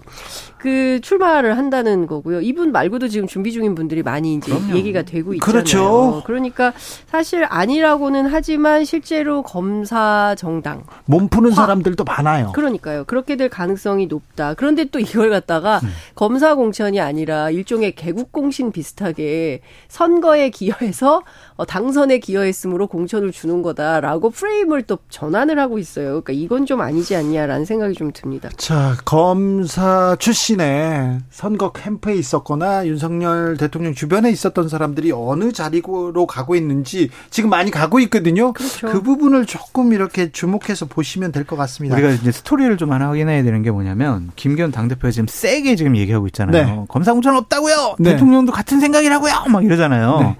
그거는 본인의 지지 기반이 당협위원장이라서 그래요. 네. 그래서 당협위원장을 상당히 많이 관리하거든요. 네. 소규모로도 만나고 또한 뭐 당협위원장 회의 때도 본인이 가서 여러 가지 얘기를 많이 하시는데 또 따로도 관리해요. 다른 분이. 네. 그렇기 때문에 이 누구요? 분들이 누가 관리해요? 아유, 관리하겠죠. 총선 앞두고 하겠죠. 네. 그런데요. 그런데 아직 말이 안 끝났는데. 김기현 국민의힘 대표가 셀까요? 용산 아니, 대통령실이 세죠. 당연히 용산이 그런데 세죠. 김기현 당 대표가 본인은 이제 내년 총선에서 다수당이 되거나 선거에서 승리하면 바로 대선 준비를 하고 대선 출마하겠다는 생각을 강하게 갖고 있거든요. 아, 네. 그래서 결기는 있어요 지금. 내가 뭐 저기 용산하고 한판 붙어서라도 네. 이제 검사 공천 무리한 검사 공천을 막겠다. 본인이 생각하는 분들 공천을 주겠다라는 좀 생각이 있고 또한 집권 여당의 당 대표가 특보단을 구성을 해가지고 네. 본인의 친정 체제를 좀 강화했다라는 것은 꼭 다른 의미로 받아들이셔야 한다. 권력을 갖고 있는 분들은 당 대표가 특보단을 운영하는 것에 대해서 상당히 의혹의 눈초리로 쳐다봐요. 그래서 저희 김무성 당대표 체제에서도 특보당 구성에 대해서는 정말 되게 조심스러워 했었거든요. 네. 그거는 김기현 당대표가 현역 당협위원장들을 기반으로 다음번 대권 도전에 나갈 주춧돌을 놓고 있다. 예. 그걸로 지금 여러 가지 상황을 봐야 된다. 김기현 대표도 대표 출마할 때 대선에 욕심이 없다라고 네. 수차례 강조를 했었어요. 근데 결국엔 또 대선 행보를 아니 물론 우리도 그때 얘기했어요. 대선 네. 욕심 이건 또 다른 없지 일이죠. 않다. 네. 막 이제 이런 얘기를 했었는데 그러니까 그런 얘기가 들리는 거예요. 그러니까 김기현 대표도 어쨌든 대선 출마하려면 당을 장악해야 돼서 어쨌든 공천과 관련해서 뭔가 권한을 행사해야 되는데 그게 안 되면 곤란하다. 그러니까 이런 부분도 있는 것 같아요. 그러니까 당 대표가 되면은요, 당 대표 되기 전과 당 대표 된 후에 자기의 이상한 위상이 위상이 달라지고. 달라지고 네. 이상한 사명감이 생겨요. 그래요? 네. 그래가지고 아 내년에 말이야 이 검사 공천이 되면 우리가 총선에서 패배할 수도 있어. 그래서 내가 이것만을 꼭 막아야 되겠어. 실질적으로 김기현 당 대표가 그렇게 생각하는 것 같아요. 아, 그래요? 사명감이 있는 그래서 거예요. 하태경 의원이 막 그런 얘기 하는 거예요. 그러니까 이상한 사명감이 생겨요. 그것은 이제 우리가 당 대표로서의 다른 생각과 판단, 다른 보고를 받으니까 네. 본인이 생각하는 바대로 다시 한번 행동을 하겠다라는 건데 그 당 대표 됐을 때 어쨌든 용산의 도움을 많이 받았잖아요. 네. 그래서 용산과 완전히 동떨어져 가지고 쉬울까요? 결정하기는 그게 어려워 보여요. 그게 가능할까요? 거리를 두고 근데 좀 이상한 게 있어요. 왜냐하면 초반에 네. 당 대표 되면 2주에 한 번씩 대통령하고 만난다 그랬거든요. 네. 근데 한 번인가 만나고 그다음에 소식이 없어요. 그러니까 거의 안 만나서 최근에 여의도 정치권에서 기자들 사이에 어떤 소문이 도냐면 용산하고 너무 멀어졌다. 김기현 대표 거의 안 만나는 거나 못 만나는 거 아니냐. 그래서 박성민 의원 통해서 정보 듣는 거 아니냐. 이런 얘기까지 나돕니다. 그러니까 위상이 당대표인데 그리고 실제로 내년 총선을 지휘해야 되는 사령관인데 그 정도의 역량과 권한을 못 갖고 있는 거 아니냐. 이런 얘기가 나와요. 김기현 당대표가 기자들이랑 이제 편하게 얘기하면서 열 번 봤다고 따로 열 번? 대통령 열 번 봤다고 며칠 전에 지금까지? 얘기했어요. 아, 알겠어요. 네. 그래서 자. 당 대표 되고 난 다음에 열 번 본 건지 네. 그 전까지 다, 다 합쳐서 합쳐서 열한 건지. 모르겠지만 열 번 뵀대요. 민주당으로 가보겠습니다. 이낙연 전 대표가 귀국했습니다. 이낙연 대표의 귀국은 민주당에 어떤 영향을 미치게 될까요? 어떻게 보십니까? 근데 사실 그 세게 모였잖아요. 막 그 많이 왔더라고요. 천 명 정도 왔는데 네. 제가 취재해 보니까 지역에서 좀 버스가 많이 왔더라. 아, 그래요? 그러니까 팬클럽이 버스를 좀 동원한 것 같다. 이제 이런 얘기가 들립니다. 네. 근데 뭐 그럴 수 있죠. 뭐 그럼, 팬들이 스스로. 이제 뭐 어쨌든 우리 대표님 오시는데 네. 뭐 휴대폰도 그렇게 하는 판에 이제 열심히 할 수 있는 거지 안동훈 장관 비교하면. 근데 어찌됐든 이낙연 대표에 대해서 민주당 현역들은 그렇게 달가워하는 분위기는 아니에요. 민주당에서 조금 부담스러워요. 어, 좀 불안하다. 네. 어 이거 이거 이, 이- 이런 아니, 장 기자님이 매우 불길하다. 아니 아니 친명계만 아니 취재하신 거 친명계 아니에요? 아니고 비명계. 그러니까 이런 얘기를 해요. 민주당 오늘 제가 고위 관계자하고 통화를 했는데 지금 우리에게 몇 가지 악재가 있다. 네. 1번 송영길, 네. 2번 추미애, 3번 조국과 조민, 4번 이낙연. 여기서 책임이 왜 나와? 이것은 세력 다툼 얘기로 비화될 가능성이 매우 높다. 지금 그 지금 발언. 이낙연계에서 슬슬 카톡이 오기 시작한다. 이런 네. 걸로 볼 때 사실 우리 매우 부담스럽고 이거 당이 4분 5열까지는 아니지만 2분 5열 정도 될 네. 것 같다. 매우 불길하다. 이런 얘기를 하고 있습니다. 지금 근데 네 가지 항목에 대해서 무슨 얘기? 아, 갑- 갑자기 궁금해집니다. 1번 송영길, 그러니까 아니 뭐 지금 돌아가는 상황이 그런 네. 거죠. 예. 송영길 전 보좌관에 대한 구속영장이 보좌관. 청구됐습니다. 네. 네. 예. 네, 1번 이 돈봉투 사건 얘기겠죠. 그리고 그렇죠. 송영길 예. 전 대표가 지금 얘기를 하기 시작했어요. 그렇습니다. 네. 뭐 여러 언론에 나와서 다양한 얘기를 하고 있고 어, 관련해서 민주당 내부에서는 전직 당대표기 때문에 이분이 이제 발언하는 것에 파장이 크지 않습니까? 네. 어, 그리고 또 검찰청 앞에 가서 또 뭐 텐트 친다는 거잖아요. 예. 그러니까 뭐 다양한 방법으로 얘기가 나오고 있긴 한데 중요한 것은 좀 전직 당대표로서의 어떤 격을 갖춘 메시지 이런 게 나왔으면 좋겠다 이런 얘기를 하는 것 같습니다. 네. 추미애 전 대표는 왜 말이 나왔습니까? 아니 그 이런 거예요. 그러니까 민주당 내부 분위기는 이제 내년 총선 앞두고 이러저러한 악재들이 좀 사라지고 당이 단결과 화합 속에서 윤석열 정권을 향하여 비판을 하면서 뭔가 하나의 뭉터기로 가야 되는 상황인데 이제 과거 정권에서 분란이 있거나 문제가 됐던 인물들이 다시 일종의 나오면 회고적 상황이 되기 때문에 사람들한테 좋은 인상을 못 주고 결과적으로 민주당 지지율 하락에 기여하게 된다. 그러니까 그런 우려를 하는 분들이 있다는 거죠. 민주당 고위 관계자들 네. 지도부 안에서. 열심히 하셔가지고 그 내년 총선에 다 출마하셔서 국민의 판단과 심판을 받으시라 그렇게 네. 말씀드립니다.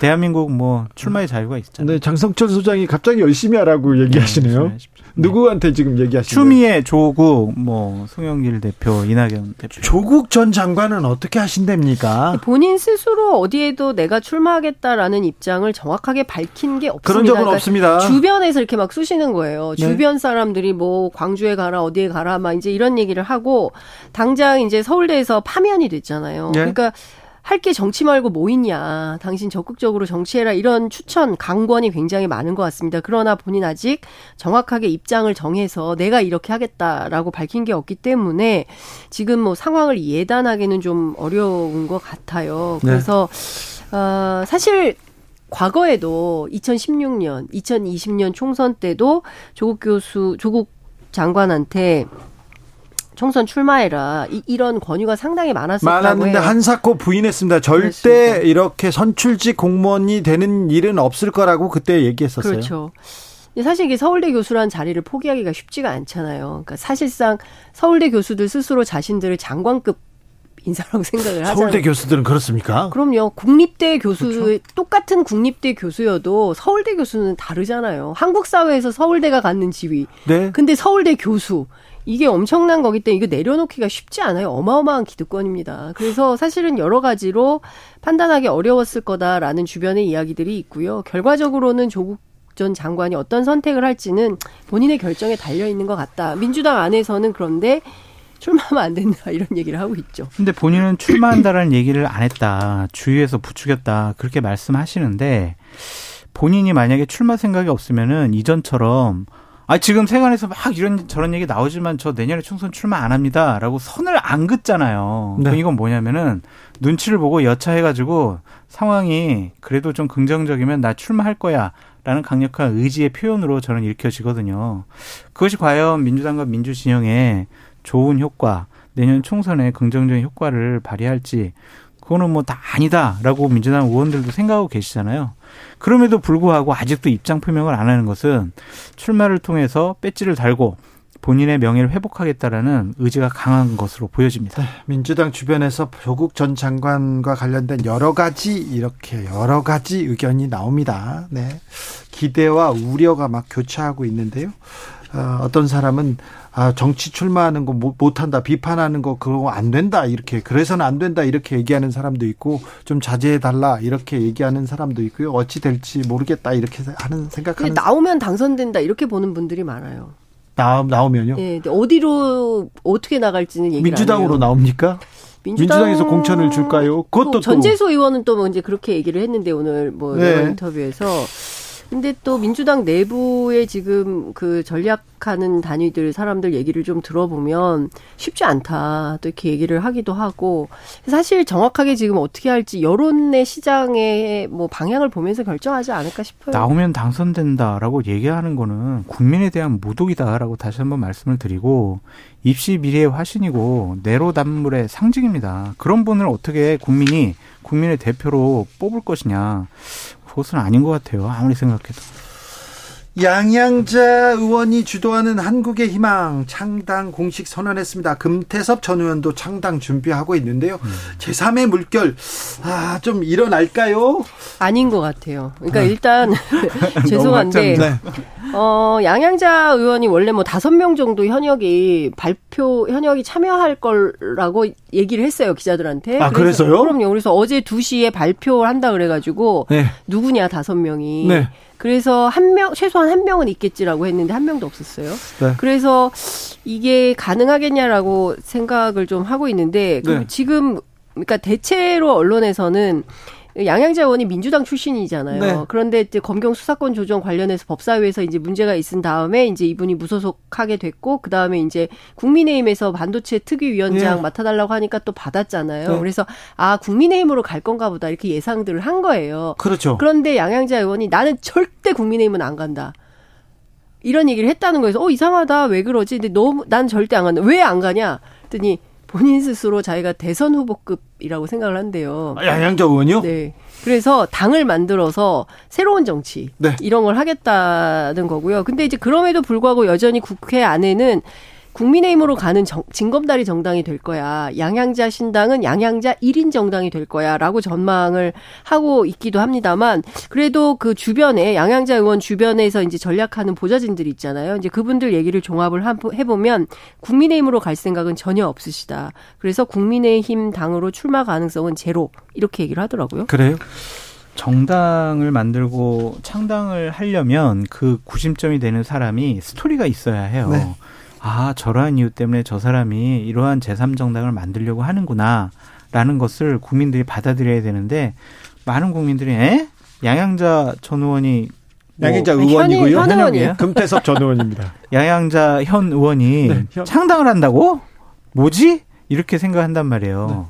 그래서 이거 성공하려면은요, 국민이 납득할 만한 비전을 제시해야 되고, 국민들이 인정하는 세력을 만들어야 돼요. 근데 둘 다 없는 것 같아요.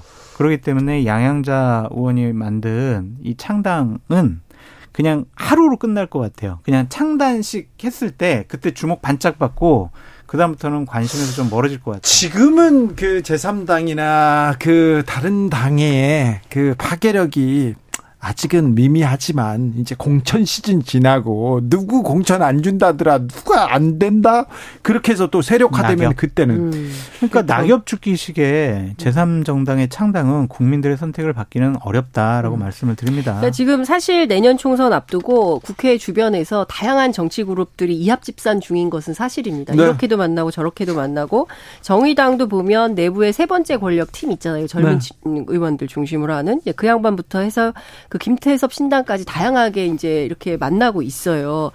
그런데 그 중요한 것은 금태섭 신당이 9월 창당 목표인데 30석 가능하겠냐. 근데 민주당 의원들 중에도 혹여 그 이제 공천이 어려워졌어요. 그래서 새로운 길을 모색해야 돼.